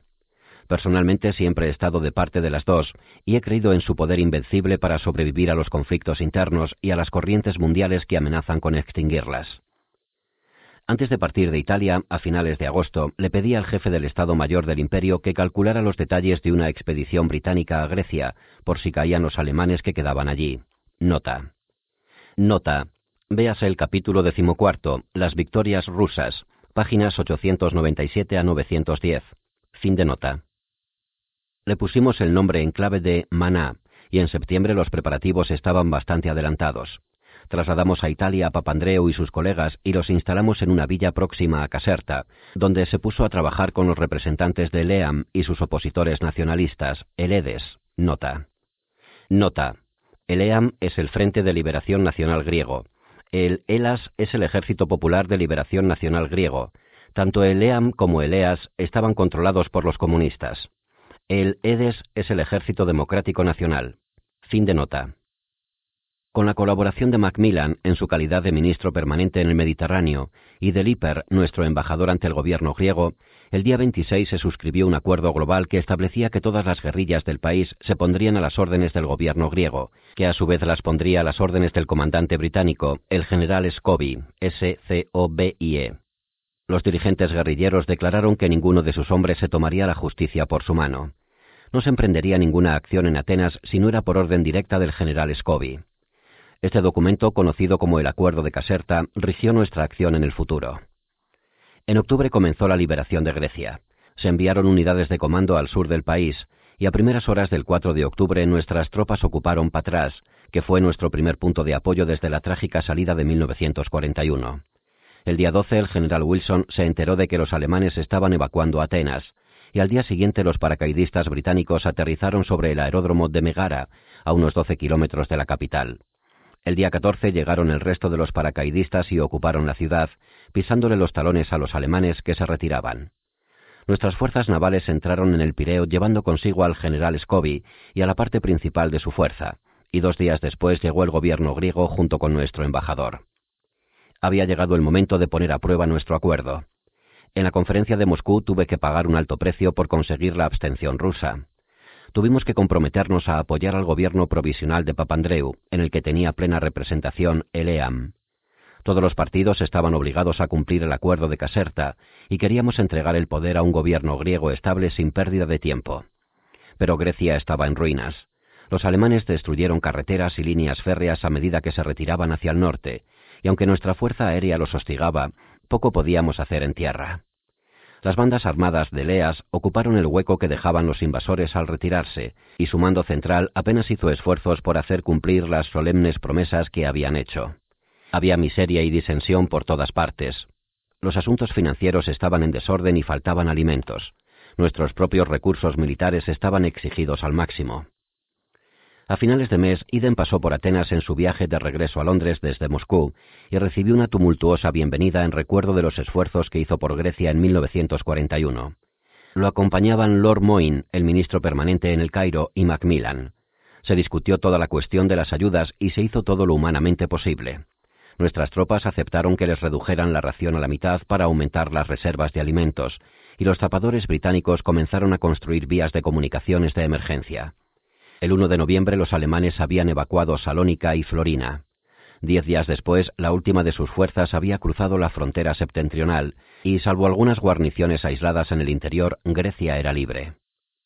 Pero el gobierno de Atenas no disponía de tropas suficientes para controlar el país y obligar a Leas a cumplir el acuerdo de Caserta. Los disturbios aumentaron y se extendieron. Era inminente una revuelta de Leam y el 15 de noviembre el general Scobie recibió órdenes de hacer contrapreparativos. Atenas sería declarada zona militar y se le dio autoridad para ordenar a todas las tropas del ELAS que abandonaran la ciudad. Le enviaron desde Italia la 4ª División India y lo mismo ocurrió con la Brigada Griega, que se convirtió en el origen de las controversias entre Papandreu y sus colegas de LEAM. Era evidente que la única posibilidad de evitar una guerra civil era desarmar a las guerrillas y las demás fuerzas de mutuo acuerdo y establecer un nuevo ejército nacional y una fuerza policial bajo el control directo del gobierno de Atenas. Se presentó al aturdido gabinete un proyecto de decreto para desmovilizar a las guerrillas elaborado a petición de Papandreu por los propios ministros de LEAM. Se mantenían la Brigada Regular Griega de Montaña y el Escuadrón Sagrado de la Fuerza Aérea. El ELAS conservaría una brigada propia y se le daría al EDES una pequeña fuerza. Pero a último momento los ministros de LEAM se echaron atrás con sus propias propuestas, después de desperdiciar con ellas una semana preciosa, y exigieron la disolución de la Brigada de Montaña. La táctica comunista ya se había puesto en marcha. El 1 de diciembre renunciaron los 6 ministros relacionados con el EAM y para el día siguiente se proclamó una huelga general en Atenas. El resto del gabinete aprobó un decreto que disolvía las guerrillas y el Partido Comunista retiró su cuartel general de la capital. El general Scobie lanzó un mensaje al pueblo de Grecia indicando que apoyaba con firmeza al gobierno constitucional, entre comillas, hasta que se establezca el Estado griego con una fuerza armada legal y se puedan celebrar elecciones libres. Yo hice una declaración personal similar desde Londres. El domingo 3 de diciembre los partidarios de los comunistas que participaban en una manifestación prohibida tuvieron un enfrentamiento con la policía y comenzó la guerra civil. Al día siguiente el general Scobie ordenó a Lelas que evacuara de inmediato Atenas y el Pireo. En cambio, sus tropas y civiles armados trataron de apoderarse de la capital por la fuerza. En ese momento asumí un control más directo de la situación, cuando supe que los comunistas ya se habían apoderado de casi todas las comisarías de policía de Atenas, asesinando al grueso de sus ocupantes que no estaban a favor de su ataque y que se encontraban a menos de 1 kilómetro de las dependencias del gobierno, ordené al general Scobie y a sus 5.000 soldados británicos, que 10 días antes habían sido recibidos por la población con entusiasmo como si fueran salvadores, que intervinieran y dispararan contra los traidores agresores. No sirve de nada hacer este tipo de cosas a medias. La única manera de enfrentarse a la violencia de la muchedumbre, mediante la que los comunistas pretendían apoderarse de la ciudad y presentarse al mundo como el gobierno que reclamaba el pueblo griego, era por la fuerza de las armas. No había tiempo para convocar al gabinete. Anthony y yo estuvimos reunidos hasta alrededor de las 2 y estábamos totalmente de acuerdo en que había que abrir fuego. Viendo lo cansado que estaba, le dije: «Si quiere, váyase a la cama y déjemelo a mí». Así lo hizo, y alrededor de las 3 de la mañana redacté el siguiente telegrama para el general Scobie. Se abren comillas. Puntos suspensivos entre corchetes. Usted es el responsable de mantener el orden en Atenas y de neutralizar y destruir a todas las bandas de Leam y Eleas que se acerquen a la capital. Puede tomar las medidas que quiera para el riguroso control de las calles o para hacer redadas contra todas las personas en actitud agresiva. Naturalmente, el Eleas pondrá mujeres y niños en la vanguardia donde puede haber disparos. Utiliza el ingenio para no cometer errores, pero no dude en disparar contra cualquier hombre armado de Atenas que se enfrente a las autoridades británicas o a las autoridades griegas con las que estamos colaborando. Convendría, desde luego, reforzar su mando con la autoridad de alguien del gobierno griego, y Lipper le ha dicho a Papandreou que haga un alto en sus tareas y colabore. Letra cursiva. Sin embargo, no dude en actuar como si estuviera en una ciudad conquistada en la que se está produciendo una rebelión local. Fin de cursiva. Nota. Nota, todas las cursivas son del autor. Fin de nota. Con respecto a las bandas de Lelas que se acercan desde el exterior, seguro que con sus unidades blindadas podrá darles a algunas una lección que les quitarán a otras el deseo de intentarlo. Puede contar con mi apoyo para cualquier acción razonable que emprenda partiendo de esta base. Letra cursiva. Tenemos que defender y dominar Atenas. Sería estupendo si pudiera conseguirlo sin derramamiento de sangre, pero si fuera necesario, no importa que lo haya. Fin de cursiva. Se cierran comillas. Nota. Nota. Las cursivas son del autor. Fin de nota. Este telegrama se despachó a las 4:50 de la madrugada del día 5. Reconozco que tenía un tono algo estridente, pero me parecía tan necesario que el comandante militar tuviera claro lo que tenía que hacer, que a propósito lo expresé en los términos más crudos. El hecho de tener en su poder una orden así no solo lo animaría a emprender una acción decisiva, sino que le daría la confianza de que contaba con mi apoyo para cualquier acción bien pensada que emprendiera, fuera cuales fueren las consecuencias. Toda esta cuestión me preocupaba mucho, pero estaba seguro de que no podían tener cabida las dudas ni las evasivas. Conservaba el recuerdo del famoso telegrama que Arthur Balfour dirigió en los años 80 a las autoridades británicas en Irlanda. «No duden en disparar», que se envió a través del telégrafo normal. Esto desató un gran revuelo en la Cámara de los Comunes en esa época, pero no cabe duda de que evitó que se perdieran muchas vidas. Fue uno de los pasos claves que hicieron avanzar a Balfour hacia el poder y el control. La escena se desarrollaba en ese momento en un entorno totalmente diferente, pero tenía en la cabeza la frase «no duden en disparar», como un recuerdo de aquellos lejanos días. Ahora que el mundo libre sabe mucho más que entonces sobre el movimiento comunista, tanto en Grecia como en cualquier otro lugar, muchos lectores se sorprenderán de los vehementes ataques a los que se vio sometido el gobierno de Su Majestad, y sobre todo yo que lo encabezaba. La gran mayoría de la prensa estadounidense condenó con virulencia nuestra acción, que, según sus declaraciones, falseaba la causa por la que habían entrado en la guerra. El Departamento de Estado, a cargo de Stetenius, emitió un comunicado muy crítico que en el futuro lamentarían o al menos revocarían. En Inglaterra había un gran desasosiego. El Times y el Manchester Guardian censuraron lo que consideraban nuestra política reaccionaria. Sin embargo, Stalin mantuvo su adhesión fiel y rigurosa a nuestro acuerdo de octubre, y durante las largas semanas de combates contra los comunistas en las calles de Atenas, ni el Pravda ni el Izvestia publicaron ni una sola palabra de reproche. En la Cámara de los Comunes había un gran alboroto, con una fuerte corriente de opiniones imprecisas e incluso de cólera. Si el gobierno hubiera tenido una base menos sólida que la coalición nacional, habría quedado destrozado. Pero el gabinete de guerra resistió como una roca, donde las olas y los vientos podían batir en vano. Cuando recordamos lo que le ocurrió a Polonia, a Hungría y a Checoslovaquia en estos últimos años, podemos dar gracias a la diosa Fortuna por brindarnos en este momento decisivo la calma y la fuerza unida de unos líderes decididos en todos los partidos.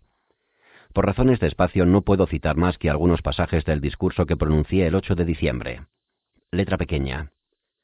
Nos acusan, puntos suspensivos entre corchetes, de utilizar las fuerzas de su majestad para desarmar a los amigos de la democracia en Grecia y en otros lugares de Europa, y de reprimir los movimientos populares que con tanto valor han contribuido a derrotar al enemigo, puntos suspensivos entre corchetes. Sin embargo, se plantea la cuestión, y uno se puede permitir hacer hincapié en ella por un momento, de quiénes son los amigos de la democracia y también de cómo se ha de interpretar la palabra democracia. La idea que yo tengo es que el hombre común, sencillo y humilde, simplemente el hombre corriente que mantiene a su esposa y a su familia, el que sale a combatir por su patria cuando ésta lo necesita, acude a las urnas cuando corresponde y marca con una cruz la papeleta para indicar al candidato que quiere que se elija para el Parlamento, él es la base de la democracia. Y también es fundamental para esta base que ese hombre o esa mujer puedan actuar sin temor, sin ninguna forma de intimidación ni discriminación. Él hace una marca en la papeleta en secreto, y después se reúnen los representantes elegidos para decidir juntos el gobierno, e incluso en momentos de dificultad la forma de gobierno que quieren tener en su país.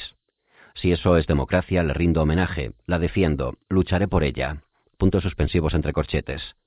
Yo me mantengo sobre la base de las elecciones libres basadas en el sufragio universal, y eso es lo que consideramos la base de la democracia.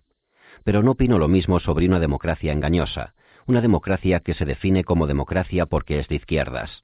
Hacen falta todo tipo de personas para constituir la democracia, no solo las izquierdas ni siquiera los comunistas. No admito que un partido o un equipo se llame demócrata porque se estira cada vez más hacia las formas más extremas de revolución. No acepto que un partido represente necesariamente la democracia porque se vuelve cada vez más violento a medida que se vuelve menos numeroso. Hay que tener un poco de respeto por la democracia y no usar el término con demasiada ligereza. Lo que menos se parece a la democracia es la ley de la calle, con bandas de gánsteres provistas de armas mortales que imponen su voluntad en las grandes ciudades, se apoderan de las comisarías y los puntos clave del gobierno, intentando y clamando por todos los medios introducir un régimen totalitario con mano de hierro, como pueden hacer ahora si obtienen el poder. Interrupción. La democracia no se basa en la violencia ni en el terrorismo, sino en la razón, en el juego limpio, en la libertad, en respetar las ideas de los demás. La democracia no es una ramera que recoge en la calle un hombre con una metralleta. Yo confío en el pueblo, en la masa de la gente, en casi todos los países, pero quiero asegurarme de que se trata del pueblo y no de una pandilla de bandidos que piensan que con la violencia pueden derrocar a una autoridad constituida, en algunos casos antiguos parlamentos, gobiernos y estados. Puntos suspensivos entre corchetes, fin de letra pequeña. Apenas 30 miembros votaron en contra. Casi 300 nos dieron un voto de confianza. Fue otro momento en el que la Cámara de los Comunes manifestó su fuerza y su autoridad imperecederas. No cabe duda de que la manifestación impulsiva de la opinión pública estadounidense y la línea de pensamiento que seguía por entonces el Departamento de Estado afectaron al presidente Roosevelt y a su círculo inmediato. Los sentimientos que expuse en la Cámara de los Comunes ahora se han vuelto corrientes en la doctrina y la política de Estados Unidos y cuentan con la aprobación de las Naciones Unidas, pero en esa época tenían un aire de novedad que resultaba sorprendente para los que se regían por los argumentos del pasado y no se daban cuenta de la aparición de una nueva corriente adversa en los asuntos humanos. Mientras tanto, las tropas británicas luchaban con dureza en el centro de Atenas, rodeadas y superadas en número. Combatimos casa por casa contra un enemigo compuesto por civiles en sus 4/5 partes como mínimo. A diferencia de muchos de los corresponsales de los periódicos aliados en Atenas, a nuestras tropas no les costó comprender lo que pasaba. Papandreou y sus demás ministros habían perdido toda su autoridad. Las propuestas previas de establecer una regencia con el arzobispo Damasquinos al frente habían sido rechazadas por el rey, pero el 10 de diciembre Lipper volvió a plantear la idea. Sin embargo, el rey Jorge se oponía, de modo que en ese momento no quisimos presionarlo. En medio de estos tumultos llegaron a Atenas el mariscal de campo Alexander y Harold Macmillan. El 12 de diciembre, el gabinete de guerra dio carta blanca a Alexander en todas las cuestiones militares. Desviaron la cuarta división británica que pasaba desde Italia hacia Egipto, y su llegada durante la segunda mitad del mes, a su debido tiempo, cambió la situación. Mientras tanto, las luchas callejeras iban de un lado a otro, extendiéndose cada vez más. El día 15 Alexander me avisó de que era muy importante resolver la situación cuanto antes, y que lo mejor era hacerlo a través del arzobispo. Se abren comillas. De lo contrario, telegrafió, me temo que si la resistencia rebelde continúa con la misma intensidad que ahora, tendré que enviar más refuerzos desde el frente italiano para asegurarme de despejar todo el Pireo y Atenas, que suponen más de 100 kilómetros cuadrados de casas. Se cierran comillas. Pocos días después decidí ir a verlo por mí mismo. Era el 24 de diciembre y teníamos organizada una fiesta familiar e infantil para la Nochebuena. Teníamos un árbol de Navidad que nos había enviado el presidente y pensábamos con satisfacción en una velada agradable, tal vez más brillante porque estábamos rodeados de oscuridad. Pero cuando acabé de leer mis telegramas, tuve la certeza de que tenía que volar a Atenas, ver la situación allí mismo y sobre todo conocer al arzobispo en torno al que giraban tantas cosas. Por consiguiente, puse en marcha el teléfono y di órdenes para que prepararan un avión en Northolt para esa noche. También arruiné la Navidad de Eden al proponerle que me acompañara, propuesta que aceptó enseguida. Después de todos los reproches que me dirigió mi familia por abandonar la fiesta, partí en coche a reunirme con Eden en Northolt, donde nos aguardaba el Skymaster que acababa de enviarme el atento y eficaz general Arnold. Dormimos profundamente hasta alrededor de las 8 cuando aterrizamos en Nápoles para repostar. Había allí varios generales y desayunamos todos juntos en la misma mesa o en mesas contiguas. El desayuno no es mi mejor hora del día y las noticias que recibimos tanto del frente de Italia como de Atenas eran deprimentes. Al cabo de una hora volvimos a partir y con un tiempo perfecto sobrevolamos el Peloponeso y el Estrecho de Corinto. Atenas y el Pireo se desplegaron como un mapa a nuestros pies a una escala gigantesca y los miramos preguntándonos cómo estaría la situación. Alrededor del mediodía aterrizamos en el aeródromo de Kalamaki, que estaba custodiado por alrededor de 2.000 aviadores británicos, todos bien armados y en plena actividad. Allí se encontraban el mariscal de campo Alexander, Lipper y Macmillan. Subieron a bordo del avión y dedicamos casi 3 horas a discutir toda la posición militar y política. Creo que al final estábamos totalmente de acuerdo sobre los pasos que había que dar de inmediato. Mi grupo y yo íbamos a dormir a bordo del Ajax, que estaba anclado frente a las costas del Pireo, el famoso crucero ligero de la batalla del Río de la Plata, que parecía entonces tan lejana. Dijeron que el camino estaba despejado y, escoltados por varios vehículos blindados, recorrimos los pocos kilómetros sin ningún problema. Subimos a bordo del Ajax antes de que anocheciera, y me di cuenta por primera vez de que era Navidad. La tripulación del barco había hecho todos los preparativos para pasar una alegre velada y procuramos molestarlos lo menos posible. Los marineros habían planteado que una docena de ellos se disfrazaran con todo tipo de vestimentas, como chinos, negros, pieles rojas, miembros de la clase obrera londinense, payasos, para darle una serenata a los oficiales y los suboficiales, y en general para celebrar una fiesta adecuada para la ocasión. Llegaron entonces el arzobispo y sus asistentes, un hombre corpulento y de gran estatura, con la vestimenta y el alto sombrero propios de un dignatario de la Iglesia griega. Cuando se encontraron los dos grupos, los marineros pensaron que se trataba de alguien que formaba parte del espectáculo sin que ellos lo supieran, y se pusieron a bailar a su alrededor con entusiasmo. El arzobispo pensó que esa pandilla variopinta era un insulto premeditado, y habría partido hacia la costa de no ser por la oportuna llegada del capitán que, ante una situación tan violenta, logró explicar la situación de forma satisfactoria. Mientras tanto yo esperaba preguntándome qué habría pasado. Al final todo acabó bien. Habló con profundo resentimiento sobre las atrocidades de Lelas y la mano oscura y siniestra que estaba detrás de Leam. Al oírle, era imposible dudar de que sentía un inmenso temor ante la participación de los comunistas, o los trotskistas como los llamaba él, en los asuntos griegos. Nos dijo que había publicado una encíclica condenando a Lelas por tomar 8.000 rehenes, ciudadanos de clase media, muchos de ellos egipcios, de los que cada día mataban a unos cuantos, y que había dicho que revelaría estos hechos a la prensa si no liberaban a las mujeres. En general me inspiró bastante confianza. Era una figura impresionante y de inmediato aceptó la propuesta de presidir la conferencia que se celebraría al día siguiente, a la que se invitó a Lelas a enviar a sus representantes. La mañana del 26, el día de San Esteban, me dirigí a la embajada. Recuerdo que 3 o 4 proyectiles procedentes de los combates que se desarrollaban a 1,5 kilómetros de nosotros, a la izquierda, dieron en el agua bastante cerca del Ajax cuando estábamos a punto de desembarcar. Allí nos esperaban un vehículo blindado y una escolta militar. Recorrimos en medio de un ruido sordo el camino hasta la embajada sin ningún problema. Volví a reunirme con el arzobispo, del que íbamos a hacer depender tantas cosas, y él estuvo de acuerdo en todo lo que le propusimos. Planificamos el procedimiento para la conferencia que se celebraría por la tarde. Yo ya estaba convencido de que era la figura más destacada en medio de la agitación que había en Grecia. Entre otras cosas, supe que había sido campeón de lucha antes de ingresar en la Iglesia Ortodoxa. Alrededor de las 6 de la tarde comenzó la conferencia en el Ministerio de Asuntos Exteriores griego. Tomamos asiento en una sala grande y sombría cuando ya había oscurecido. Hace frío en Atenas en invierno. No había calefacción y unos cuantos faroles arrojaban una luz tenue sobre el lugar. Yo me senté a la derecha del arzobispo, con Iden, y el mariscal de campo Alexander estaba a su izquierda.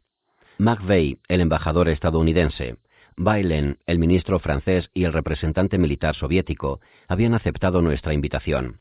Los 3 dirigentes comunistas llegaron tarde, pero no fue culpa suya. Había mantenido muchas discusiones en los puestos de avanzadilla. Al cabo de media hora empezamos a trabajar, y yo ya había comenzado a hablar cuando ellos entraron en la habitación. Eran personas presentables y llevaban el traje de campaña británico. Se abren comillas. Es mejor, les dije, hacer todo lo posible por rehacer Grecia como un factor en la victoria, y hacerlo ahora. No pretendemos ser un obstáculo en sus deliberaciones. Los británicos y los demás representantes de las grandes potencias unidas, victoriosas, dejaremos que ustedes, los griegos, discutan entre sí presididos por este ciudadano tan destacado y venerable, y no los molestaremos a menos que ustedes vuelvan a solicitar nuestra participación. Puntos suspensivos entre corchetes. Sin embargo, espero que la conferencia que comienza esta tarde aquí, en Atenas, devuelva una vez más a Grecia su fama y su poder entre los aliados y entre los pueblos del mundo que aman la paz, que proteja las fronteras griegas de cualquier peligro procedente del norte, y que permita que todos los griegos hagan lo mejor para sí mismos y para su país a los ojos del mundo entero. Puntos suspensivos entre corchetes, se cierran comillas. Alexander añadió una nota punzante al decir que las tropas griegas deberían estar luchando en Italia, en lugar de combatir contra tropas británicas en Grecia. Después de romper el hielo y de conseguir que los griegos, que se habían hecho tanto daño los unos a los otros, negociaran en torno a una mesa bajo la presidencia del arzobispo y de hacer los discursos formales, los miembros británicos de la conferencia nos retiramos. Durante todo el día siguiente se desarrollaron enconadas y animadas discusiones entre los partidos griegos. A las 17:30 mantuve una última conversación con el arzobispo. Como consecuencia de su conversación con los delegados de Elas, se acordó que yo le pidiera al rey de Grecia que lo nombrara regente. Él se dedicaría a formar un nuevo gobierno en el que no habría ningún miembro comunista. Nos comprometimos a seguir combatiendo con toda intensidad hasta que Elas aceptara una tregua o hasta que no quedara ninguno de ellos en la zona de Atenas. Le dije que no podíamos emprender ninguna misión militar fuera de Atenas y el Ática, pero que trataríamos de mantener fuerzas británicas en Grecia hasta que se creara un ejército nacional griego. A la mañana siguiente, el 28 de diciembre, Iden y yo partimos en avión. No tuve oportunidad de despedirme de Papandreou antes de irme. Estaba a punto de renunciar y era el gran perdedor en toda esta situación. Le pedí a nuestro embajador que mantuviera con él un trato amistoso. El 29 de diciembre llegamos de vuelta a Londres. Iden y yo estuvimos con el rey de Grecia hasta las 4:30 de la madrugada. Al final el rey aceptó no regresar a Grecia a menos que así lo decidiera la voluntad libre y justa del pueblo griego y nombrar regente al arzobispo durante la crisis. De inmediato envié el anuncio real al Hiper y el arzobispo le respondió al rey aceptando su nombramiento como regente. Grecia ya tenía un gobierno nuevo y palpable. El 3 de enero nombraron primer ministro al general Plastiras, un vehemente republicano que encabezó la revuelta del ejército contra el rey Constantino en 1922. Continuaron las luchas en Atenas durante diciembre, hasta que al final los insurgentes fueron expulsados de la capital, y a mediados de enero las tropas británicas controlaban todo el Ática.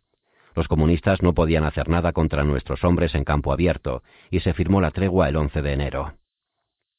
Así acabaron las 6 semanas de lucha por Atenas, y, como quedó demostrado al final, por liberar a Grecia del yugo comunista. Cuando había 3 millones de hombres luchando a ambos lados del frente occidental y gran cantidad de fuerzas estadounidenses desplegadas contra Japón en el Pacífico, los espasmos de Grecia pueden parecer insignificantes, pero sin embargo se encontraban en el punto neurálgico del poder, el derecho y la libertad del mundo occidental. Resulta extraño comprobar, al mirar hacia atrás estos acontecimientos, ahora que han pasado algunos años, que la política por la que luchamos con tanta tenacidad mis colegas y yo, al final quedó justificada por los hechos. Por mi parte, jamás tuve ninguna duda al respecto, porque tenía muy claro que el comunismo sería el peligro que tendría que enfrentar la civilización después de derrotar al nazismo y el fascismo. No nos tocó a nosotros acabar con la tarea en Grecia. Sin embargo, ¿quién iba a pensar a finales de 1944 que el Departamento de Estado, apoyado por la aplastante opinión de los estadounidenses, en poco más de 2 años no solo adoptaría y continuaría el camino que habíamos comenzado, sino que haría esfuerzos vehementes y costosos, incluso de carácter militar, para llevarlos a buen término? Si Grecia ha escapado del destino de Checoslovaquia y sobrevive hoy día como una de las naciones libres, esto se debe no solo a la acción británica en 1944, sino a los férreos esfuerzos de lo que entonces se convertiría en la Fuerza Unida del Mundo de habla inglesa.